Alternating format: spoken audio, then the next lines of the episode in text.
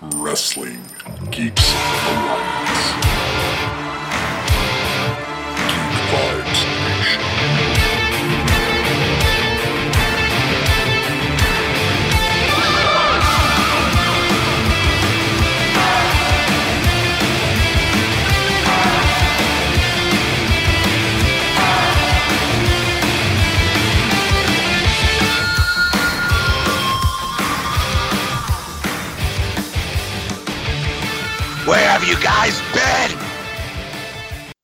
The immortal words last night from one Vin Ken McMahon uh, on a awesome episode of SmackDown. So I had, of course, you know, say those words right before our show because we've missed you so much. And if you didn't know, this is Wrestling Geeks Alliance, a weekly show in which me and my co-host Christopher Brother Ray Patton break down the latest and greatest in professional wrestling news provide you with previews and reviews for the shows from the past week. Hey, Chris, how's it going, man? I can't do the show without you. I think I say that every friggin' week, but it's true. Are you having a? Uh, Yeah, man, it's been a lovely week. Got nothing to really, really complain about. Wasn't too busy at work. Got to watch some wrestling as always. How was your week, buddy? How's it going over there? doing good, doing good.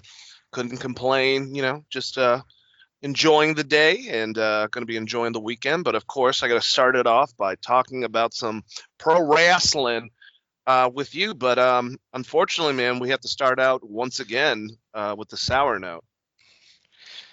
Yeah, this shit's getting really old, to be honest. Unfortunately. and unfortunately, uh, so are some of the wrestlers. But like, you know, before we get into talking about the great Paul Orndorff, um, I was thinking while making the show notes, I was like, did this happen last week and we already covered it? But that's because we did Del Wilkes last week.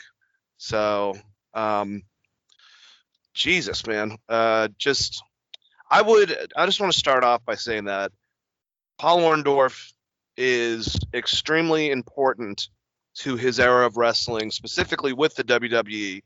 Um, he was in the first WrestleMania, uh, tagging with Mr. Rowdy Roddy Piper, uh, with uh, Bob Orton uh, Jr., Randy Orton's father, in their corner with his, uh, of course, broken arm. That's why he couldn't participate in it. Going against Hulk Hogan with Mr. T and uh, Jimmy Snuka, making sure that uh, you know uh, Bob didn't do anything. But if you've seen the first WrestleMania, you know that.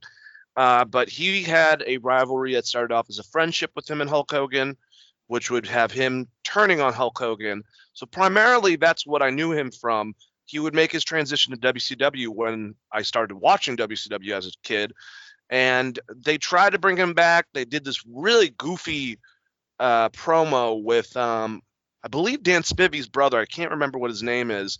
Um, trying to get him back into the mode of uh, being Mr. Wonderful, but in all actuality, he was a fantastic wrestler, very solid in the ring. He had that premise to him, that pageantry that a lot of wrestlers, I would say, try to do, uh, going all the way back to the days of uh, Gorgeous George and then Buddy Rogers shortly after him. Um, but did it right, uh, you know, uh, for his era, his his uh, fellow wrestlers, and especially with the pouring uh, on Twitter that you saw from people like Ric Flair and you know just everyone in general, especially from his era, he was a, solid in ring wrestler. He understood his character, and even uh, seeing great stuff from uh, Paul Pierce, uh, who apparently he said that he was a huge influence on him, or Adam Pearce. Yeah, the the I can't remember his his moniker, but he's in WWE past NWA champion. Um, said he had the best uh, pile driver, and that's been kind of said. It's usually between him, Lawler, and Funk for who had the best uh, pile driver uh, but was extremely safe about it. Even Hulk Hogan had no problem with him pile driving him, which says a lot. And uh, kind of end it, Bobby Roode said that he was his biggest inspiration. I know that Roode's definitely said that people like Flair, Arn Anderson, um, you know, uh, Rick Rude obviously influenced him, but Paul apparently was one of his favorites growing up, and you can see a lot of that. So uh, I don't know. Passing it to you, Chris. You might be more familiar. Maybe I'm just assuming with some of his stuff, late '80s, early, uh, you know, '90s uh, WCW run because I kind of I wasn't watching at that point. But uh, Mr. Wonderful himself, Paul Orndorff, uh, you know, dead way too young from cancer, unfortunately. Yeah, so with Paul Orndorff, I kind of know him more from WCW as you were talking about the WWF stuff, but specifically the thing I remember most, at least about his run and me growing up, was his feud with uh, Cactus Jack and uh, Harley. Basically, what happened is uh, Rick Rude was injured, so they had to figure out a replacement for Clash of the Champions, I believe it was. And Harley Race, whoever won Harley Race was going to be their manager.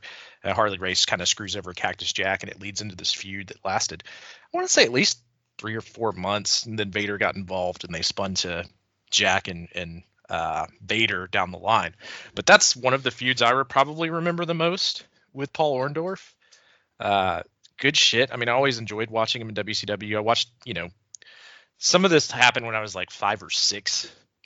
so most of this was going back retroactively Yeah. and watching watching old tapes and when we used to do uh, shout out to Stro when we used to do the uh the basically we streamed every wrestling event from I want to say like 86 to 2003 just in a row like as they would happen in weekly order uh, back on Justin TV. So that's really throwing it back. But I, I specifically remember loving this early era of WCW, which I know is not a lot of people's favorites, but there was some great stuff there. I mean, you had Orndorff uh, teaming with stunning Steve Austin, which I think a lot of people forget about. Um, and then in Smoky Mountain Wrestling, I remember him.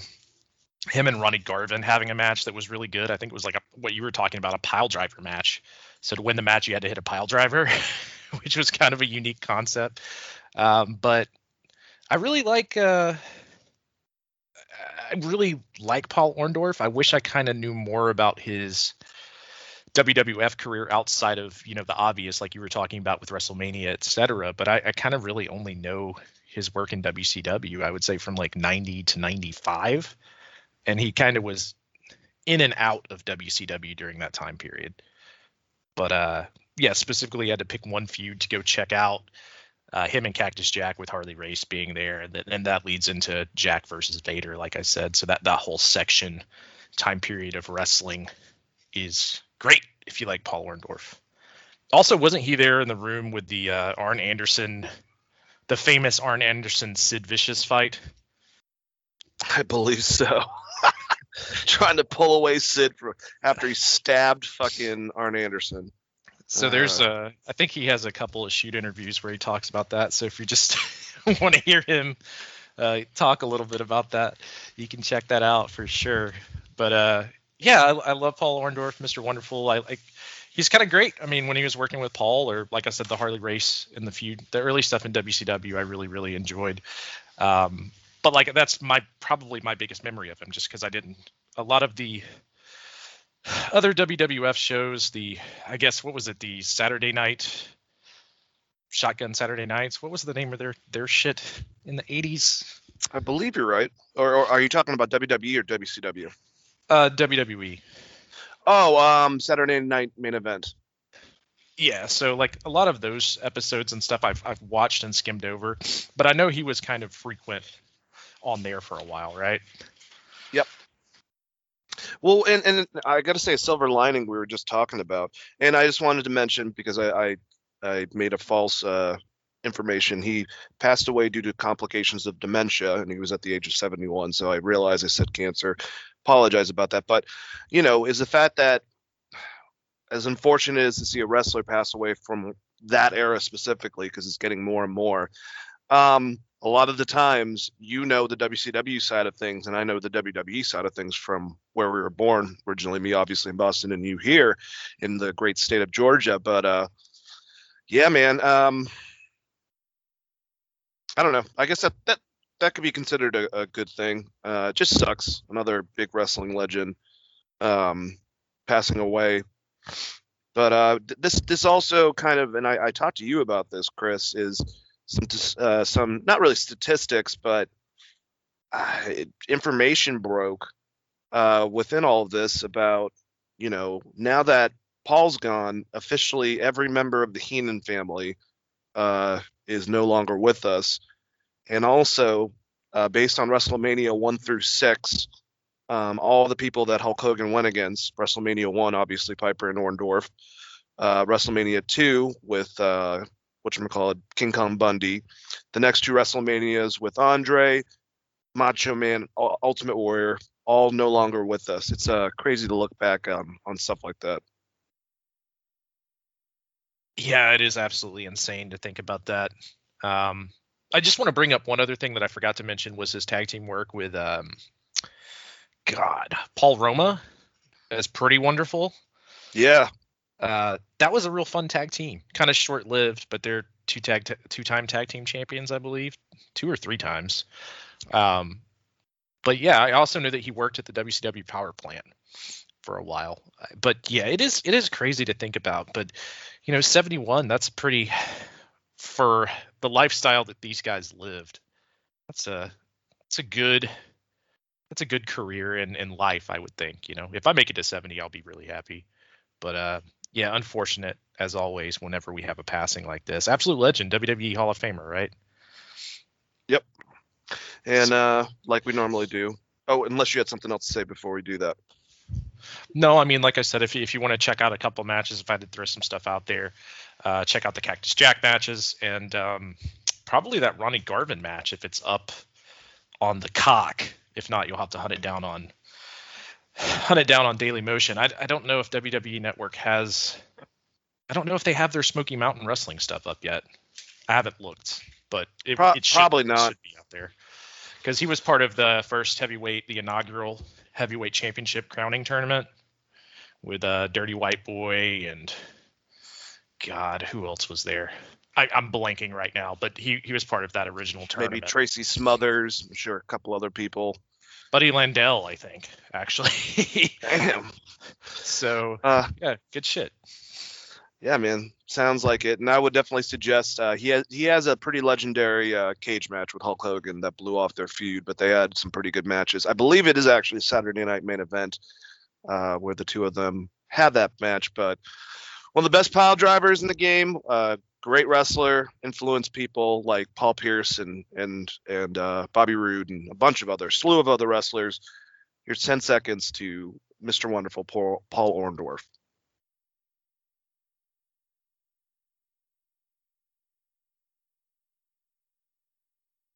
All right, well, let's move on. Okay, let's talk about the stuff that's not uh, wrestling related. Uh, the Dustin Poirier, uh, Conor McGregor fight that happened this last weekend, uh, that we were talking about who was going to win. I don't think me or Chris thought that it would go down the way that it went down, where Conor Anderson Silva himself, basically, throughout the course of it. This was a shit show. This was the blow off match. The first win went to Conor. Dustin got the second win, obviously, a couple months ago. Conor going back to Conor tactics and definitely seemed even more staged more than ever, but still pissed off Dustin because he was bringing up his wife being in his DMs.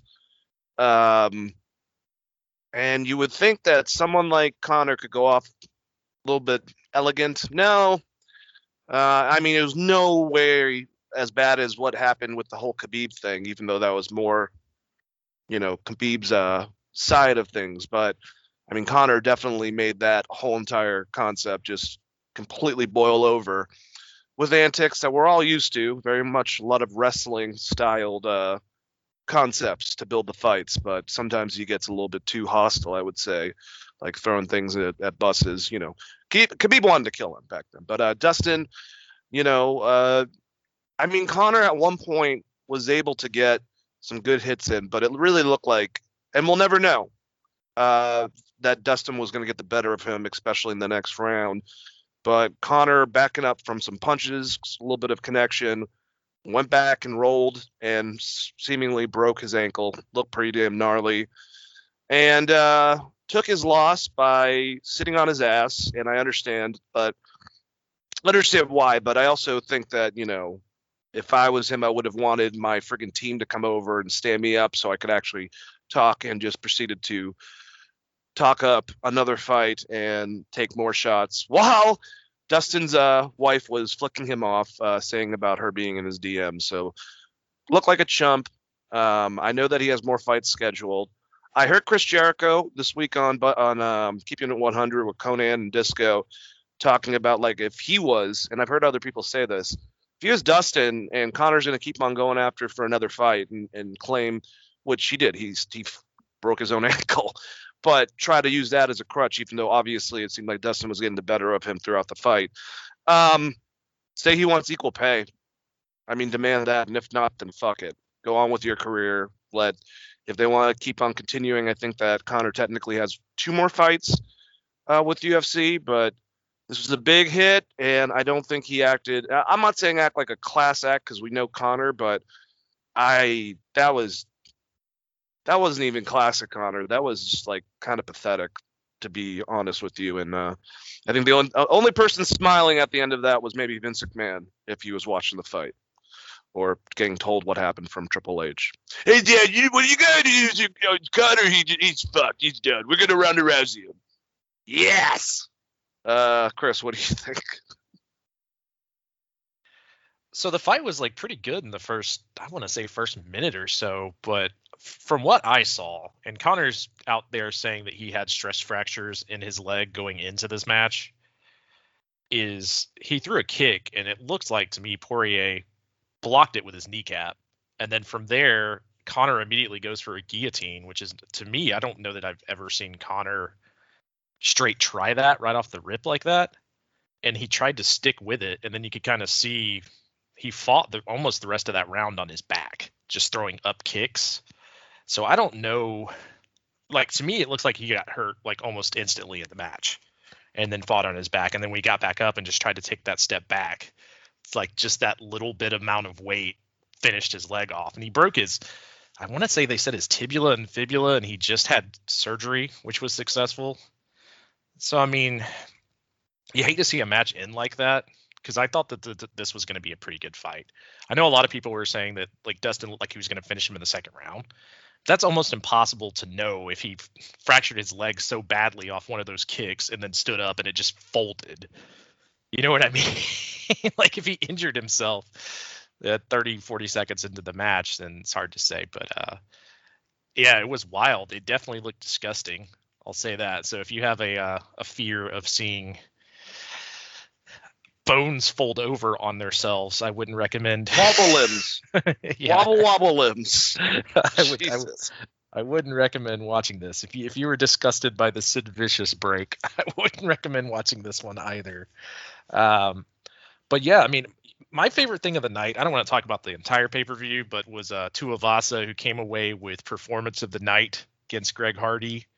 That guy's fucking entertaining. If you want to bring someone into wrestling, bring bring this guy in.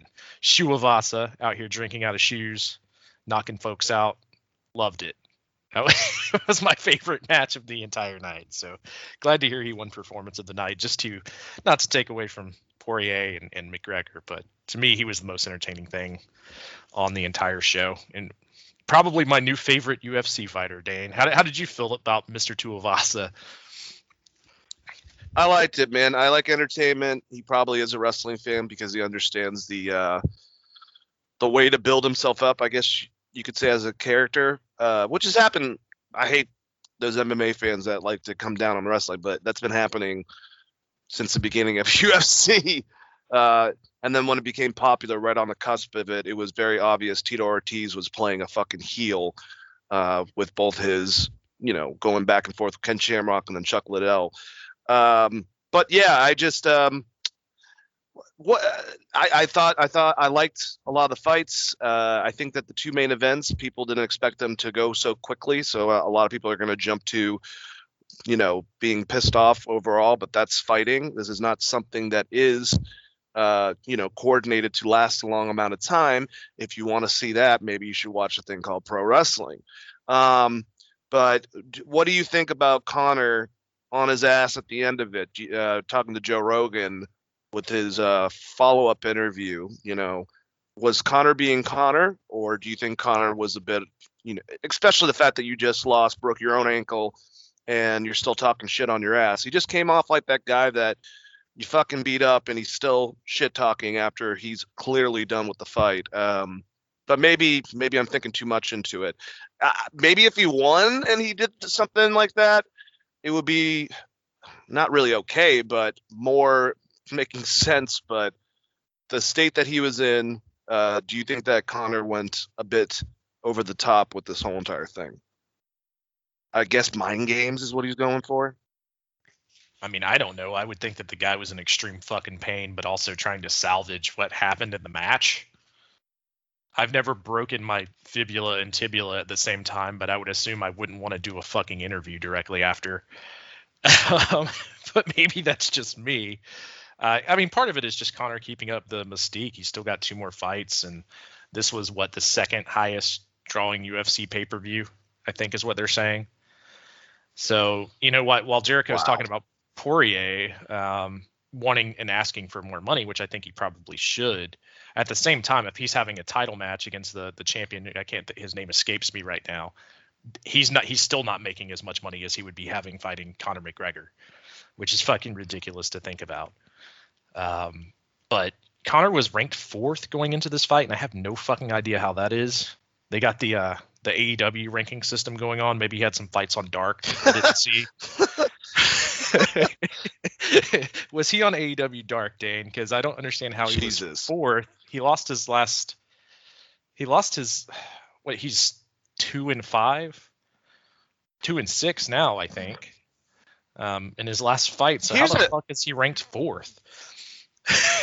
So they, if if they go on, they have two more fights scheduled on his contract. But I really feel like Conor is getting towards the end of his career. It's going to take like one person to really knock him on his ass.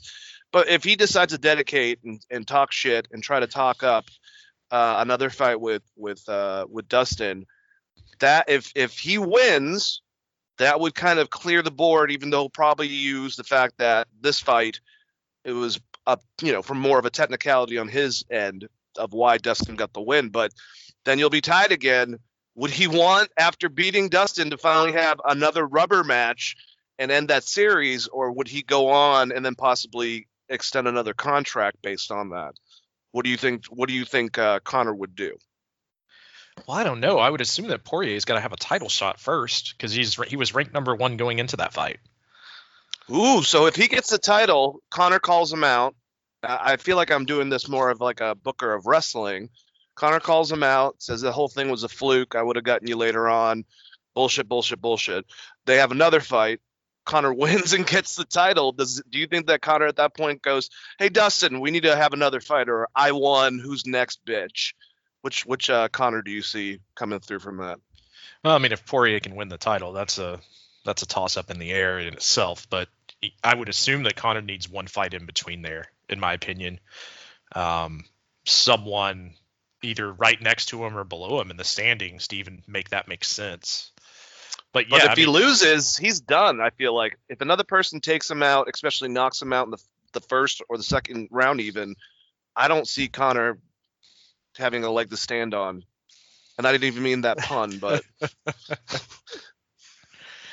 I mean, I don't know, man. It's it's Conor McGregor. He's a draw. I mean, how long did they let Tito Ortiz fight after his prime? Really, if you think about it, yeah, I think I think as long as he's drawing money and wants to do it, they're gonna have him in matches. They I mean, Forrest- heels. Forrest Griffin is another guy, right? I mean, he wasn't a heel by any means, but it's like he kind of went way longer than what his prime was. I mean, that tends to happen a bit. Um, kind of, I don't know. It's I, I do people do people also just tune in to see if Conor McGregor's? I think there's two crowds. There's people that Absolutely. want to see McGregor win, and there's also people that want to see him get the shit beat out of him. He's got like the Floyd May- Mayweather thing going. Yep. So there's people that like him, but there's also people that hate him. So like, if you tell me he's gonna get his ass kicked, I'd be like, yeah, I want to see that kind of. you know what I mean? Like, Yep. No, I completely agree. It just I don't know. Part of it reminded me of like those uh the last couple times with Mike Tyson, especially him pissed off in the interviews afterwards, you know, finally when he started uh losing, kind of still having that like he's mad about himself not being able to be at the level that he once was. But crazy thing is he's 32, so he fully has enough time to have a wrestling career after this. I can't believe he's 32. It's like the difference in UFC ages for for you know uh, compared to wrestling age is uh, pretty pretty crazy.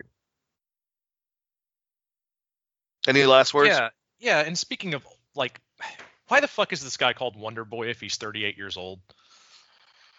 I don't know, man. I, I I have never really seen him fight before, but uh, that main event was very underwhelming. He just got he got kind of absolutely demolished, in my opinion. Like once he got Won- on the ground, Wonder Bread, I heard, is uh, his new nickname. After.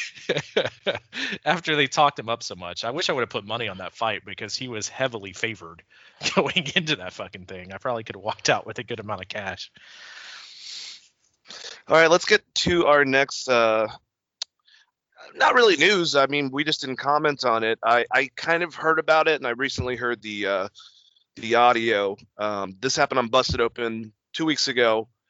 Uh, Dave LaGreca was out of town, which Dave built having his shows on Wednesdays and then you know on Fridays as well when they were moved to that time for Tony Khan to come in and give a preview of what's going on. And well, uh, it seemed like Bully Ray, who was in charge that day, uh, I don't know if he pissed off Dave LaGreca, but he kind of some some of the issues and and Bully talks up AEW a lot, but being someone from tag team wrestling, and even though obviously a lot of his career was highlighted with extreme wrestling matches and, and those type of things, table matches, TLC, what have you. He came from ECW and then was a part of the whole Edge, Christian, Hardy Boys triangle uh, with all their crazy ass matches. But you know, kind of taking um, Tony to task about the rules themselves uh, in tag matches. Right at the beginning, he fucks up and accidentally kind of breaks down the rules of like how Tony was going for a more sports feel and accidentally said a 20 count instead of 10 count, which Tony kind of just kept on harboring back on, which I think is obviously a slip up. I think he knows that it's a 10 count in AEW, but uh, even having Tony say that you don't even know the count for our shows. Uh, Tony basically came off extremely defensive.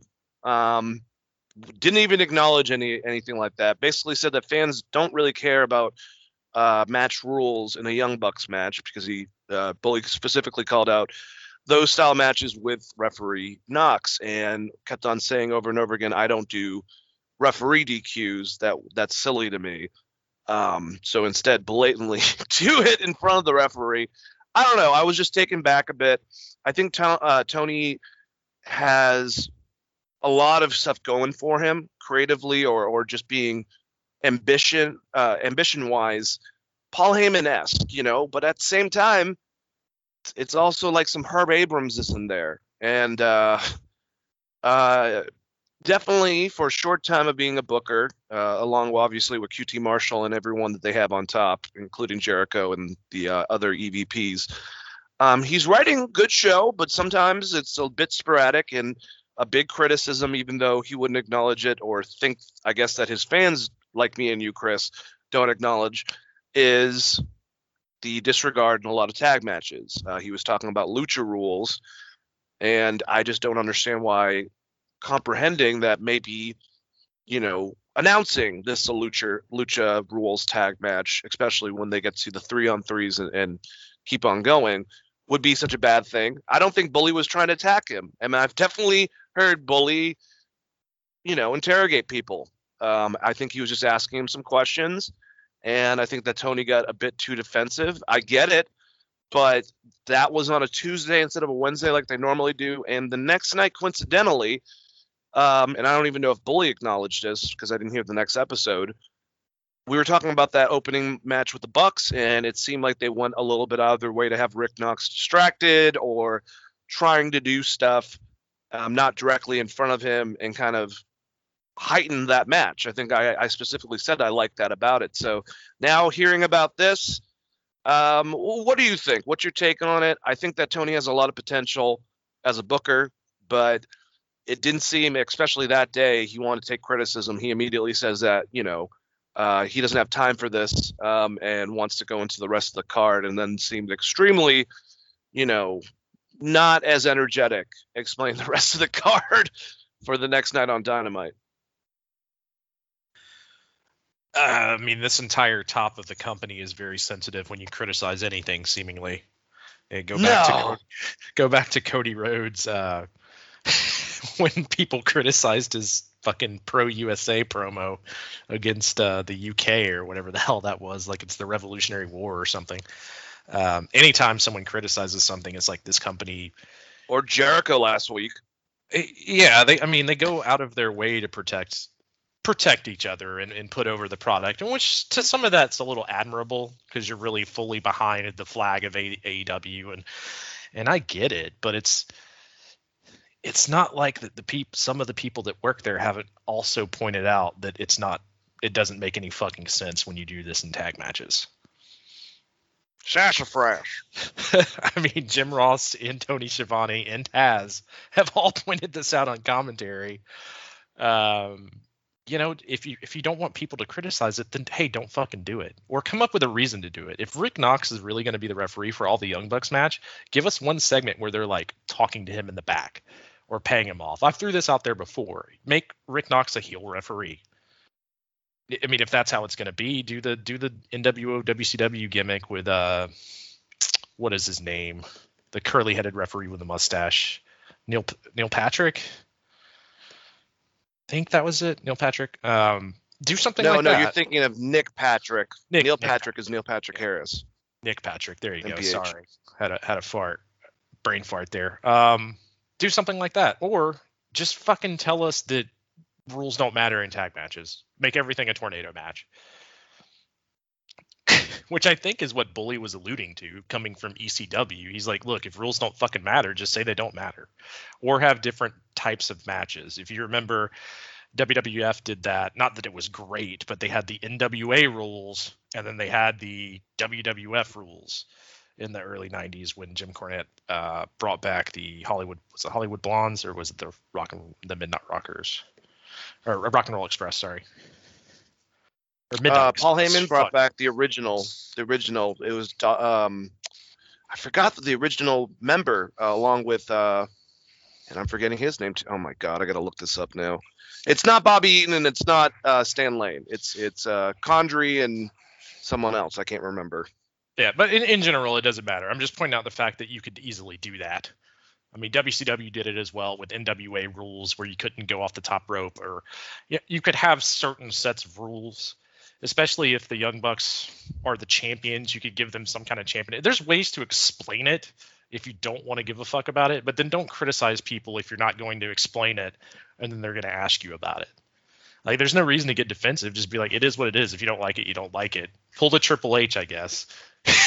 At that point, if you do, I, I lo- what I love the comment is is when he was like, "You obviously don't know uh, too much about AEW because you don't know that we have a ten count instead of a twenty count." Like, Tony, shut the fuck up. Obviously, fucked up on that. He knows that's New Japan rules. Like, and he kept on avoiding the fact that obviously, specifically, what they were talking about, what the fans talk about, what Bully's talking about, is specifically in Young Bucks matches or or fast tag team matches where you're doing stuff in front of Rick Knox or any referee, burying them, making them look stupid. Like it's not. You've never heard that criticism. Like we said, Jim Ross is on fucking commentary. You are literally listening to him. It's just it's just ridiculous sometimes. I mean, if he would have brought up the 20 count thing the way he did to Bully Ray to me and I was doing this interview, my response would be like, I don't know because you never do a fucking 10 count or a 20 count. So yeah, if Bully if Bully wanted to snipe him, you know that he was holding back a bit in that conversation. Because I probably would have sniped him and been like, if you want, if you expect me to know what the fucking count is, why don't you have the referees do one every once in a while? Then maybe I'll fucking understand whatever your weird ass rules are. Yeah, I, I agree with you, man. Um, did you hear uh, about Josh Barnett? He was on uh, Sean Waltman's podcast, and he was talking about the issues that he had with the Young Bucks uh, specifically. I did not. Did, did he was was he there in Impact when the Bucks were there? No, he was talking about they didn't. They got mad at him and kind of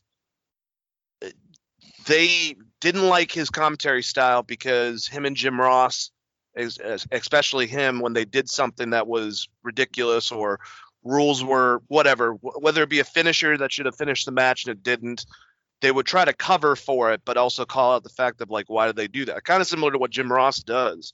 But um, I have the quote right here if you want me to tell you it. Yeah, sure. Go ahead, because I, I doubt I'll ever get around to listening to X-Pac's podcasts. Unfortunately.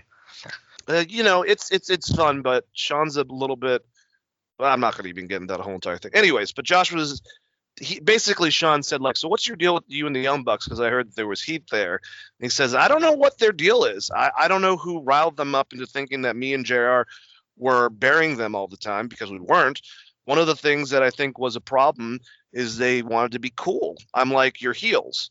Sorry, you cheat constantly. You're constantly cheating, breaking the rules, and doing heel stuff. So we're going to say you're despicable. We're, we're going to say you're terrible, horrible, and you're bad people. We didn't say you sucked. We we just said that you were bad guys because that was your job.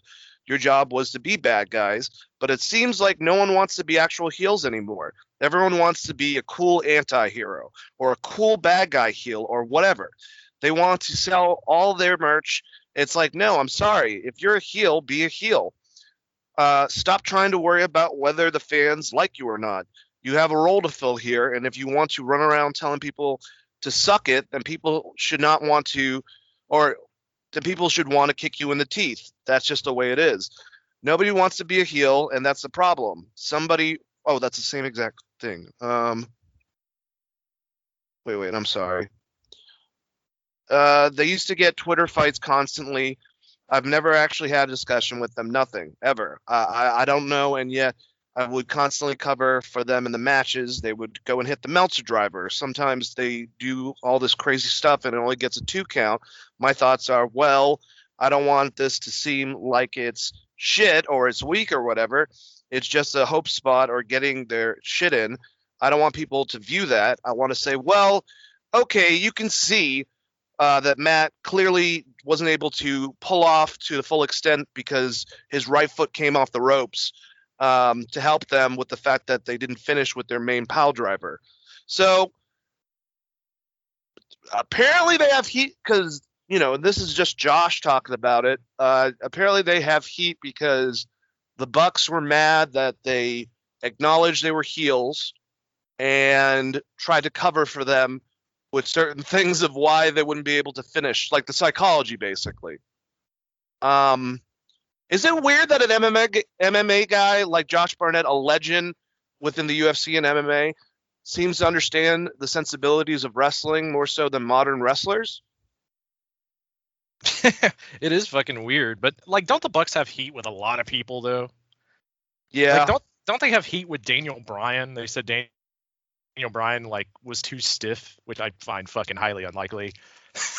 in a PWG match, like if you read their book, it's like they have heat with a lot of people, and not just like Cornette. It's uh, at some point, it's like I, I think you're just like I said. I mean, it seems like they they really protect themselves and and their style and, and the elite. They're all kind of I, am trying to think of a positive way to put it because I, I like most of these guys. Like I like the Yeah. Bucks as a team. I like Kenny Omega. Kenny Omega is not as he doesn't seem like he doubles down as much as some of these other people do, but like Young Bucks and Cody and and uh, some of these other cats, it seems like they they will double down on stuff like this, and it, it's just weird that they would even give a shit about Josh Barnett at this point. You know, Yeah. like if, if there's still heat, like why? that would be my question. I it, it is what it is, man. Like it's just some of this shit just seems so fucking petty. Like it doesn't even matter, right? Um, is the elite becoming the clique of this era, basically? Like outside of the wrestling in the inner workings, I mean, isn't that, personality wise. isn't that what they were going for in New Japan before they came over here? I guess so. The only difference is I feel like even and you can say what you want about Diesel um, in the ring, it seemed like they cared more about the actual inner workings of wrestling a lot of times. Uh, well, at least with the Bucks, who just disregard the rules and kind of just do whatever the fuck. Um, I don't know. I love the Young I Bucks. mean, I some- really do. They're a great fucking tag team. But some of the stuff like this, and a lot of them, it just is like, God damn it, like, ugh. Well, there. I mean, there's something to be said about what the Young Bucks do because they're appealing to that crowd that they brought with them from Japan, um, and that like those style of matches. Like a lot of people like those Young Bucks style of matches, but so far their best match has been more serious with FTR since they've came here. Yep. I No, mean, I agree. maybe maybe Page and Omega was there, but even that match was more of a straight lace tag team match. I mean, when they won it, that's the that's my main thing with the excuse of like, well, people still love the Young Bucks, they don't care about the 10 count. It's like, well, they do because the best matches they've had is when they take tag team wrestling more seriously. Like if you watch them versus the Golden Lovers, or you watch them versus FTR, etc. Like their best tag team matches are when they actually give a shit about the rules because it it to me it enhances the psychology of the match. It doesn't turn into what a lot of people or older wrestling fans, let's say, um, say like a Jim Cornette or some of God the older, or the older generation. A lot of the shit they don't like is that some of these matches do turn into let's do a lot of shit. You know, so well, I- get they're protecting their brand, and I I'm sure that younger fans don't give a shit. Maybe maybe they're completely right. Maybe the younger fans, let's say the lower 18, uh, was it 18 to 49? Maybe the lower 18 to 49 don't give a single fuck about 10 counts. It's very possible if they grew up watching fucking WWE from 2010 and and then got into the young young bucks. You know what I mean? Like, uh, it's just weird. I, I think it's you know some of it's a generational gap and and what you like in wrestling. I don't think there's a right or a wrong. I do I think that there's ways to explain it so that you can appease both. That's my problem is it takes a Yep. 10 second explanation to not get criticisms like that and for some of the shit to make sense. And and Josh Barnett talking about like covering up, which I'm assuming was I'm assuming he worked with them. Where would he would have worked with them? Josh and Jim used to do the uh, American uh, broadcast for the New Japan events post, while they had on site, obviously, you know, whoever with, uh, oh my God, I can't remember his name, um, Kevin. Ke- Kevin, yeah. Uh, Uh, they would do the uh, the American ones that once they aired it on television, basically. Yeah, because Jim Ross would come in and do the access shows. I don't remember. I don't Yep. think I watched a lot of those because I usually. Remember, there was a match with Jay White where they were over here in the states, and they had Jim Ross and and uh, Josh Barnett uh, do the commentary, and I, Jay took I forgot what wrestler, but smashed him into the uh, guardrail after you know doing it, and like I, Josh was like signaling like, "What the fuck are you doing? It's gonna knock over the announce table," and then he knocked Jim Ross in his ass, and Josh in a shoot. Like got in Jay's face and even followed him back in the ring, and that was shortly afterwards. Josh was let go. Yes, I do remember this now, but I, I had completely for, forgotten about that shit. And uh, and like commentary wise, I always think of, of Kevin on commentary for New Japan, at least the American commentary when I watch Yeah. it. But a lot of times I just end up watching the Japanese commentary and don't really. I don't know commentary at this point in my life. It, I mean, it can add a lot to a match, but I mean, I sometimes I'm not gonna lie, I watch a lot of shit with subtitles or mute, so it's just one of those things. But yeah, okay, so that would have been when he worked with the Young Bucks. But see, the Young Bucks even then in New Japan, New Japan was a lot stricter about their matches. I mean, they still were doing crazy shit, but not to the level that they're doing in AEW or what they were doing in PWG. Yeah. I don't know. Uh, just um, some uh, some stuff towards the elite that you know. Uh, I'm sure that they had in their bio something to compliment what Josh said. I just didn't notice it on Twitter because that's their new way of uh, getting heat, is just talking shit about whoever uh, within their bio on their uh, on their tweet machine. But um, yeah, let's move on. Um, speaking about tweets, Bayley had a uh, a nice tweet right before she was about to literally about to go under for surgery and it's her with a big thumbs down on twitter um, she posted this yesterday it said can't wait to miss the first show in front of fans again i blame you for this thanks a lot and uh, a fan had in the audience uh, that night uh, get well soon bayley you little idiot and Bayley was not happy with this. She just got done with surgery and said, I'm literally screaming in pain, icing my knee, and somehow still getting called an idiot. So I'm glad, basically, obviously, that Bayley's in good spirits. Um, you know, it sucks that she's going to be out for nine months. I think she was one of the unsung heroes, uh, like I've said many times during the pandemic era, if you will, brother. Um, and also in kind of similar news with the women's division, you know, uh, Bianca and Sasha got the uh, best. I, I think it's a WWE match. I wonder when Tony's going to start bitching about that at the ESPYS for their match at WrestleMania. So I was very happy for both those ladies. Uh, judging from last night, Bianca seems to be pretty fucking over, at least in Texas. But uh, what do you think about these tweets? Bayley gonna be is gonna be out, but seems like she's maybe she's excited about having a little bit of a break. I don't know. And then also about the SB situation with Bianca and Sasha winning uh, WWE match of uh, the year, I guess, or whatever the fuck for the ESPYs. Well, they won best moment WWE moment. That's a very specific award. um, but yeah, I mean that that's that's fine. It was pretty cool. Uh, with Bayley, I I think it's hilarious the tweets and stuff, but at the same time, I think me and you both, or or at least me, I was expecting her to come back as a babyface nine months from now. She's gonna be a cool heel, you know, or or what what the fuck did he call it, Josh? A uh, I don't know, but you know what I'm saying. Because I would assume that the crowd is going to want to be behind her when she comes back. So I don't know why they're trying to get heel heat when she's not going to be back for nine months. But whatever. I, I, it was funny. I enjoyed the tweets, and it is good that she's in good spirits. It sucks that she's going to be out for so long. Yeah, but we'll see when she comes back. I think she's going to make a big splash, and I think that a lot of people are going to be happy that she's back. She's basically we're all waiting for Becky to come back. Who knows if it's going to be on this next Raw or whatever after the pay per view. But um, you know, same thing. I'm sure they're. I'm sure Becky's going to get a loud reaction. I'm sure Bayley, if she wants them to boo her, she'll be able to get that over because I think she's pretty damn good as a heel, and I never thought I'd say that about her. And if she wants to kind of just be like more of a hard ass baby face, I think they're going to give her that option based on the crowd. And my God, man, just in general, crowds being back, just I forgot what element really was missing with wrestling, and it almost seems like I'm so used to the pandemic era now that I'm seeing crowds back and hearing that response and audience. I forgot what it was like to have that. Yeah, are you are you talking about last night's show on SmackDown? SmackDown, definitely, but also AEW, all the shows. The fact that Slammiversary tonight is going to be in front of a crowd. We're going to have a big crowd for Money in the Bank.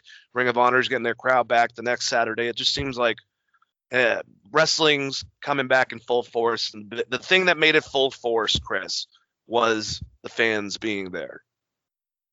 Yeah, I mean they add so they they really do add so much to the show even if they sometimes annoy the fuck out of me on WWE. Uh, when we get into SmackDown, I'll give some criticism of the actual production of that show.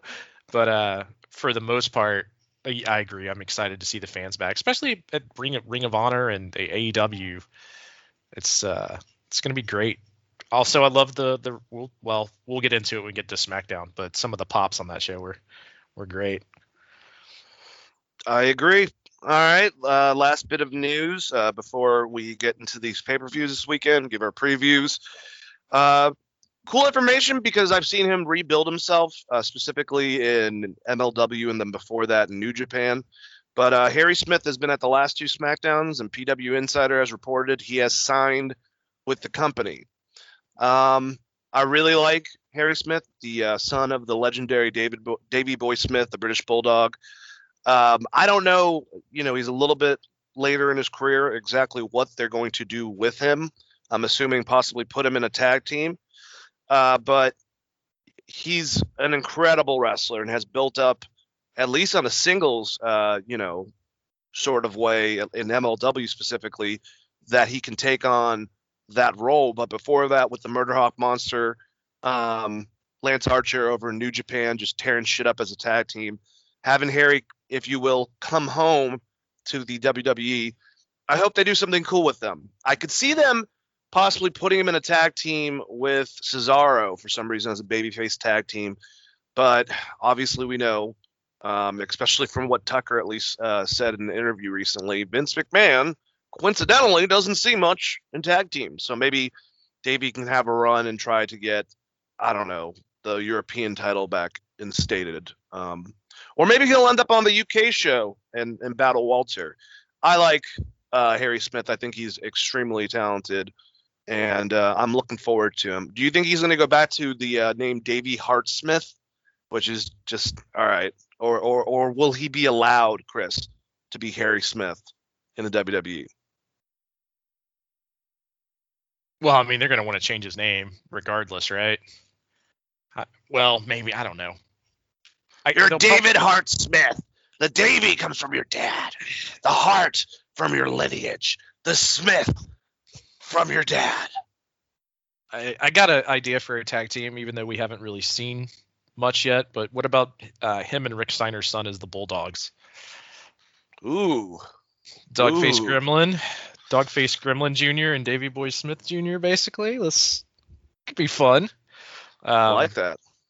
I mean, he's a he was a great tag team wrestler with Lance Archer, so I'm assuming, like you said, if you put him in a tag team, could be real awesome. Him and uh, Cesaro would be great too because Cesaro teamed with Teddy, right?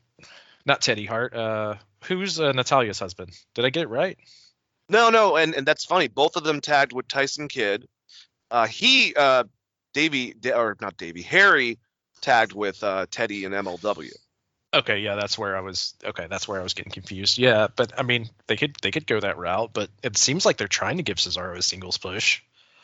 It's kind of Yeah. start stop, but I'm assuming I'm assuming he's not going to the main roster immediately. He'll either be in NXT UK or NXT. And if I was going to just make a fun tag team and wanted to bring in, like I said, if if Steiner's kid's ready, that could be real fun. Bulldogs, Dogface Gremlin, and and uh, and Mr. Smith. I think that would be real cool wink and nod without it not being directly on the nose. And also, you're getting two kids that are, you know, family lineage is there in wrestling. You got some fun storyline there you could build off of, and it, it doesn't have to be exactly Heart Foundation stuff, which is what they usually go to. But this could be could be really really neat. Also, as Tyson Kidd, is he ever going to be able to wrestle again? No, he's done. Unfortunately, he's he's been not only a producer but apparently really helping out with uh, the women's division, uh, train it uh, along with Fit Finlay in NXT. Yeah, I remember that, but I know for a while there, like even on Total Divas, they talked about how he was trying to get healthy to potentially come back, and I I, I never heard what came of that. So, in, in a world where Daniel Bryan came back, I didn't, and Edge came back, I just didn't know what the likelihood of that would be. I think his situation. I don't know if they're different locations of their body. I think that Richie, it's in the back, um, and his is obviously in the neck. But if they get one wrong, like Richie Steamboat, that's the reason why he never came back. If they got one wrong hit, they would be crippled. Yeah. Okay. Yeah. Scary stuff. But uh, yeah, I was just curious because we hadn't really talked about Tyson Kidd or heard anything about Tyson Kidd outside of him working um, with, like you said, with Fit in NXT. So, uh, and and this is partially to blame on Total Divas because they definitely had talked about previously him trying to get back in ring shape and get ready to potentially make a return. So Yep. Uh, either way, it's going to be interesting, and uh, I would definitely, if you didn't get a chance to watch it, I'm pretty sure it's on their YouTube station. Uh, Harry had an amazing match with Timothy, actually a couple of them with Timothy Thatcher and MLW, and they didn't go off the ropes once or to the, even to the outside with any projectile maneuver. It's just straight wrestling. So maybe I think we talked about it on this show. I think I brought it up, but Yeah, I, I vaguely remember talking about that. Um, MLW pulled a lot of content off their YouTube, unfortunately, but I'll, I'll try to go check that out. Oh, 'cause they- damn. since they got that TV deal, uh, they they started pulling stuff off of YouTube. So I don't know. I don't really know what that means. Are they have they already started that show? Because I haven't caught any of it on actual TV. No, uh, I I think it's at the end of this month, but I'm not sure. They've just been putting old episodes on every week, I guess, leading up to it. Because it seems like uh, Chris, this is going to be like a rebrand for specifically for Vice, like same champions, but they're going to be like restarting from scratch. Yeah, and unfortunately, I don't, I can't find the start date of this, but that's going to be interesting. Um, And apparently, um, Hulk Hogan's uh, son's going to be uh, really uh, doing some crazy stuff. As I've seen pictures of Alexander Hammerstone wearing the '90s, uh, you know, red, all red outfit that Hulkster wore uh, when he came back, helped out a defeated Bret Hart by taking out the evil Yokozuna and winning the title, and then skipping town. But everyone knows that classic outfit. But uh, yeah, do you think that we got to worry about the whereabouts in '91 of Hulk Hogan? Because that's when Alexander Hammerstone was, uh, you know, cons- you know, uh, conceived. So nine months before that, do you think that he was over by where he lives? Uh, I believe in Arizona. Was he hanging and banging in Arizona, taking his vitamins and impregnating people? It's it's possible. Here's your protein vitamin, brother or sister. I have a feeling that we could probably uh, track down where Hulk Hogan was. We call we'll call Cornette the the wrestling historian and ask him where Ho- Hogan was in '91.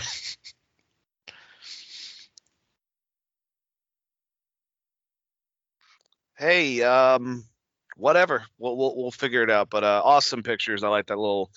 You know, they the, uh, most of the MLW guys have been doing some independence lately. So their uh, their open weight champion, uh, Alexander Hammerstone, who will be taking that title from the great actually uh, Fatu, um, who I assume might be coming as as a heavy for Roman Reigns. But I think that he'll be the first uh, double champion in MLW. Is my um, is what I think for Hammerstone. Everyone knows I'm a big fan because I don't shut the fuck up about him on here. yeah, you're. But you know what? You were you were definitely right about Walter when you were doing this three years ago.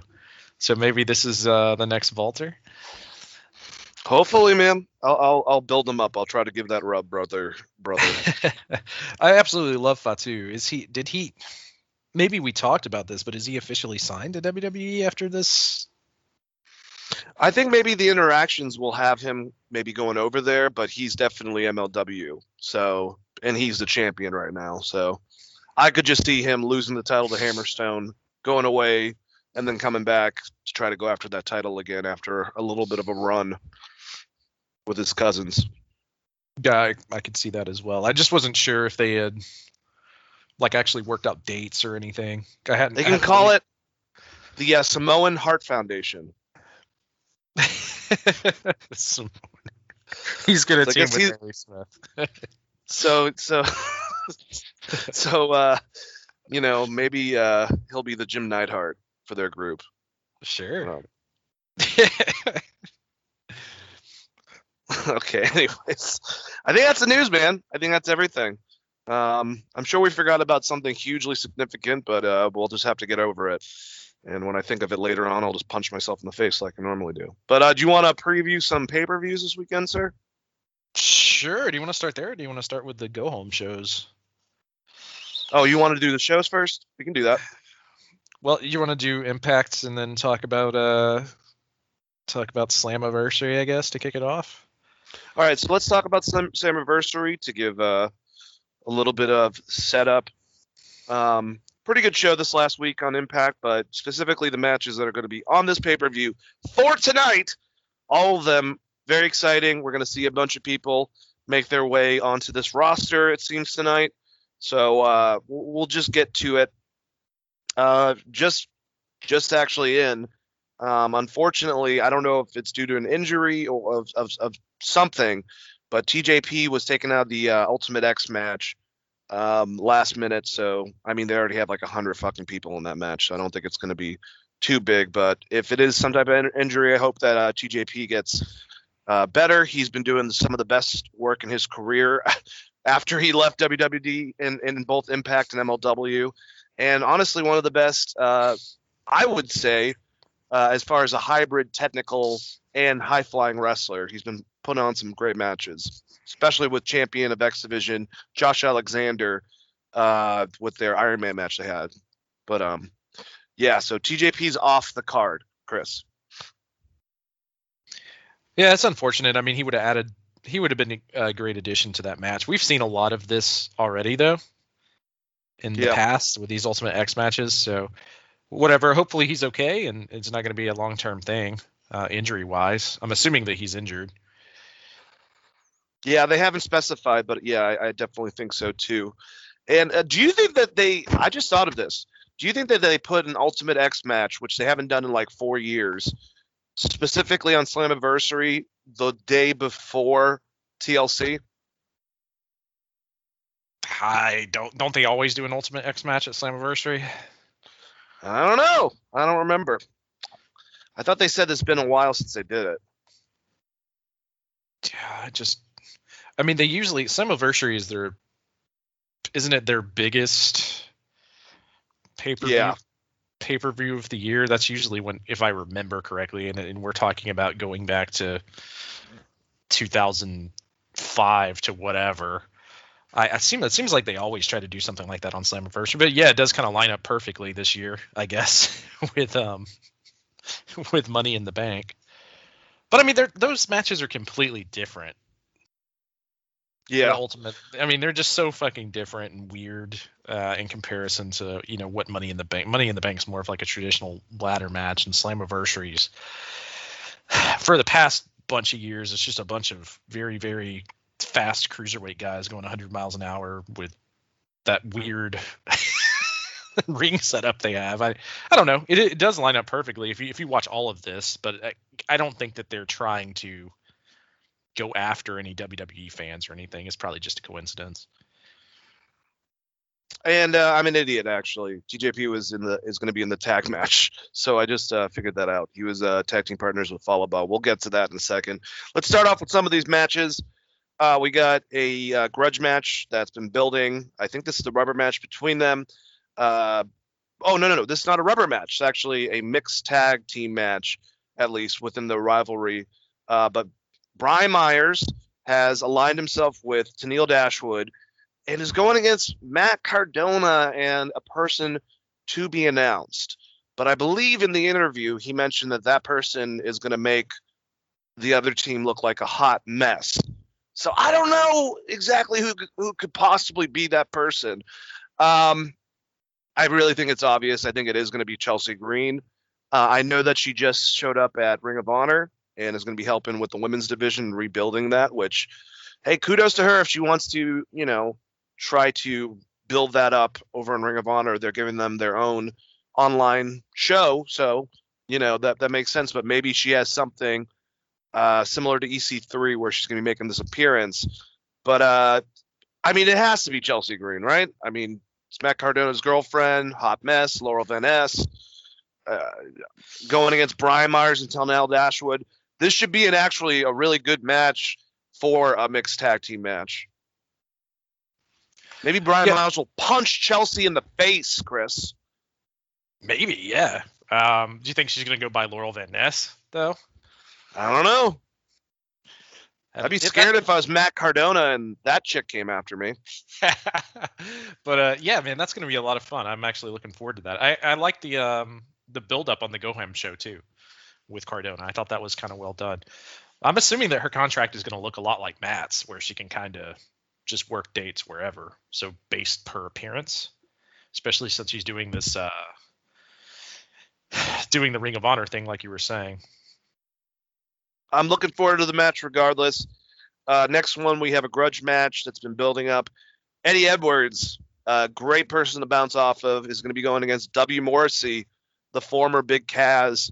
And um, I think they're going to have a good match. Morrissey, in shape wise, like his physique, but also wrestling wise, even though it's been a lot of squash matches, he's looked really good. I think he does have to get this over Edwards um, to keep on building himself undefeated in Impact, but another match I'm looking forward to. If you're going to go against someone and you're in a bigger opponent, I think that Eddie Edwards is a good dance partner, Chris.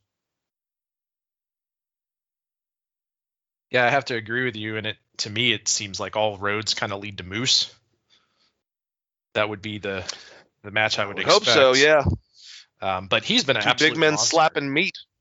Yeah, I've I've been a huge fan of Morrissey since he came back, and seems like he's got his head on straight. He's looked really good uh, the past few weeks. Could someone show up possibly at this that might, I don't know, be friends uh, with someone like a W. Morrissey? Maybe someone real. Ah, uh, we keep wanting it, but I don't know that's going to happen. I did recently hear Bully Ray comment on the fact that Ring of Honor was stupid for not running with that. Not that any of us thought that. Ugh, Jesus. Yep, have to agree with Bully. They should have fucking pulled the trigger on that. They already pissed off New Japan at that point. You might as well keep on going with it. Um, I would have loved to see them boys against uh, Enzo and Cass. That would have been fun. But I love how Yeah, Tama Tonga just looked at it and was like, ugh, like in disgust, and they just walked off. Somehow, them versus Dim Boys, I feel like Enzo would end up getting put into like a fucking combine harvester or something. How about a locker backstage? Like J- Jade specifically goes all the way backstage to where the locker rooms is and just fucking puts him in a locker, slams it shut, and goes back to the ring. well, as as we've seen, Enzo was a small guy in WWE, but if you put him next to someone like Joey Janela, uh, he ain't that small. That's the match we really need is Joey Janela versus. No, I'm just kidding. Um, but yeah, maybe he'll come there. Who knows? Slammiversary, they're they're promoting a lot. And last year they had a bunch of people. Obviously, this is right from the first uh, set of people leaving back in April. So we're gonna find out. Another big match for the Impact World Tag Team Champions, a four-way match. Violent by Design, which will be uh, Joe Doering and Rhino. Uh, Eric Young obviously still injured, and Deaner I, he might be switched out. It could be him as well. I don't know. But last time it was Joe Doering and uh, Rhino defending, going against Rich Swann and Willie Mack, going against Fallah Bahh. This is the thing. It was supposed to be TJP and Fallah Bahh. They had a tag team. They could put another person with Fallah Bahh. They could just take out that tag team and do it a three-way, or it now could be a mystery um, opponent. So that's another thing against the champions. Oh no, no, no, not the champions. I forgot they lost it, but the Good Brothers, Doc Gallows and Karl Anderson. So to me, God, this is this is one of uh I, I feel like the Good Brothers are probably going to win, and I, I don't know if we did it beforehand, but I, I Matt Cardona and whoever with them, obviously Chelsea Green, uh, will win, and I definitely think Morrissey's going to beat uh, Eddie Edwards, but um, I don't know, I don't know what's going to happen with that other tag team, but uh, I I think that that the Good Brothers could get those titles back in this match, Chris. I, I mean, I think Willie Mack and Rich Swann might win. Ooh, Like, I like that. With, I'm gonna go with a surprise on that, uh, just because they they need to keep Rich Swann kind of hot after losing and what he's lost his last two pay per view matches. I want to Yep. say. So giving him a win here might be might be putting him back on the right track for a little bit and give him something to do. Um, and then the other predictions that you had, I, I agree. I think Morrissey's going over, and if it is Chelsea Green coming in, I don't, you know, I'm assuming they're going to beat Brian Myers and uh, Tenille Dashwood. All right. Uh, glad we're all in agreement. Let's keep on going. Chris Sabin and Moose. They've been battling it out for the last couple months. Moose blamed Chris Sabin, even though I'm pretty sure had nothing to do with the loss uh, when the two of them tag teamed with, I believe, Sami Callihan a couple weeks ago and just beat the crap out of him. So they have been building this match. Uh, Moose has gotten better, better in the ring the last couple months. Uh, Chris Sabin obviously is Chris Sabin, so I expect this to be a damn good match but I kind of see Moose winning over Chris Sabin. Maybe Alex Shelley comes back and helps his friend at the end of it. I don't know. Well, that wouldn't be very good guy of Alex Shelley to do. I mean, because Chris Sabin is. Still We're gonna get we're gonna get heel Motor City Machine Guns because you know that's what people fucking want. I think people just want Motor City Machine Guns to be healthy and have a run. Yeah. still want. I still want the damn Young Bucks match, for the love of God. Um, so, yeah, I, I'm gonna I'm gonna go. I'm gonna pick Moose here as well, only because I feel like they're gonna give him some strong victories to build up to him versus Omega, or like I said, him versus uh, him versus Morrissey once they're finished building Morrissey, because I feel like that's the uh, that's like their big match as far as people that are just specifically signed to Impact at the moment. Yeah. All right. Uh, the women's uh, knockout tag team championships. We have uh, Decay, consisting of Havoc and Rosemary, who buried their differences as sisters, which is storyline. They're both demons, apparently. That uh, their father is James Mitchell, and their great their their grandfather is uh, Kevin Sullivan within the storyline. But anyways, Fire and Flavor, who have had these titles for a while, lost it temporarily, got the titles back and have just been kicking ass. I now that they've had it for so long, I'm thinking about it. Maybe Havoc and Rosemary pick this up. Um, I don't know. Maybe they'll go a different uh, direction, but I'm gonna go with Decay on this. Chris. Man, I'm gonna have to agree with you once again.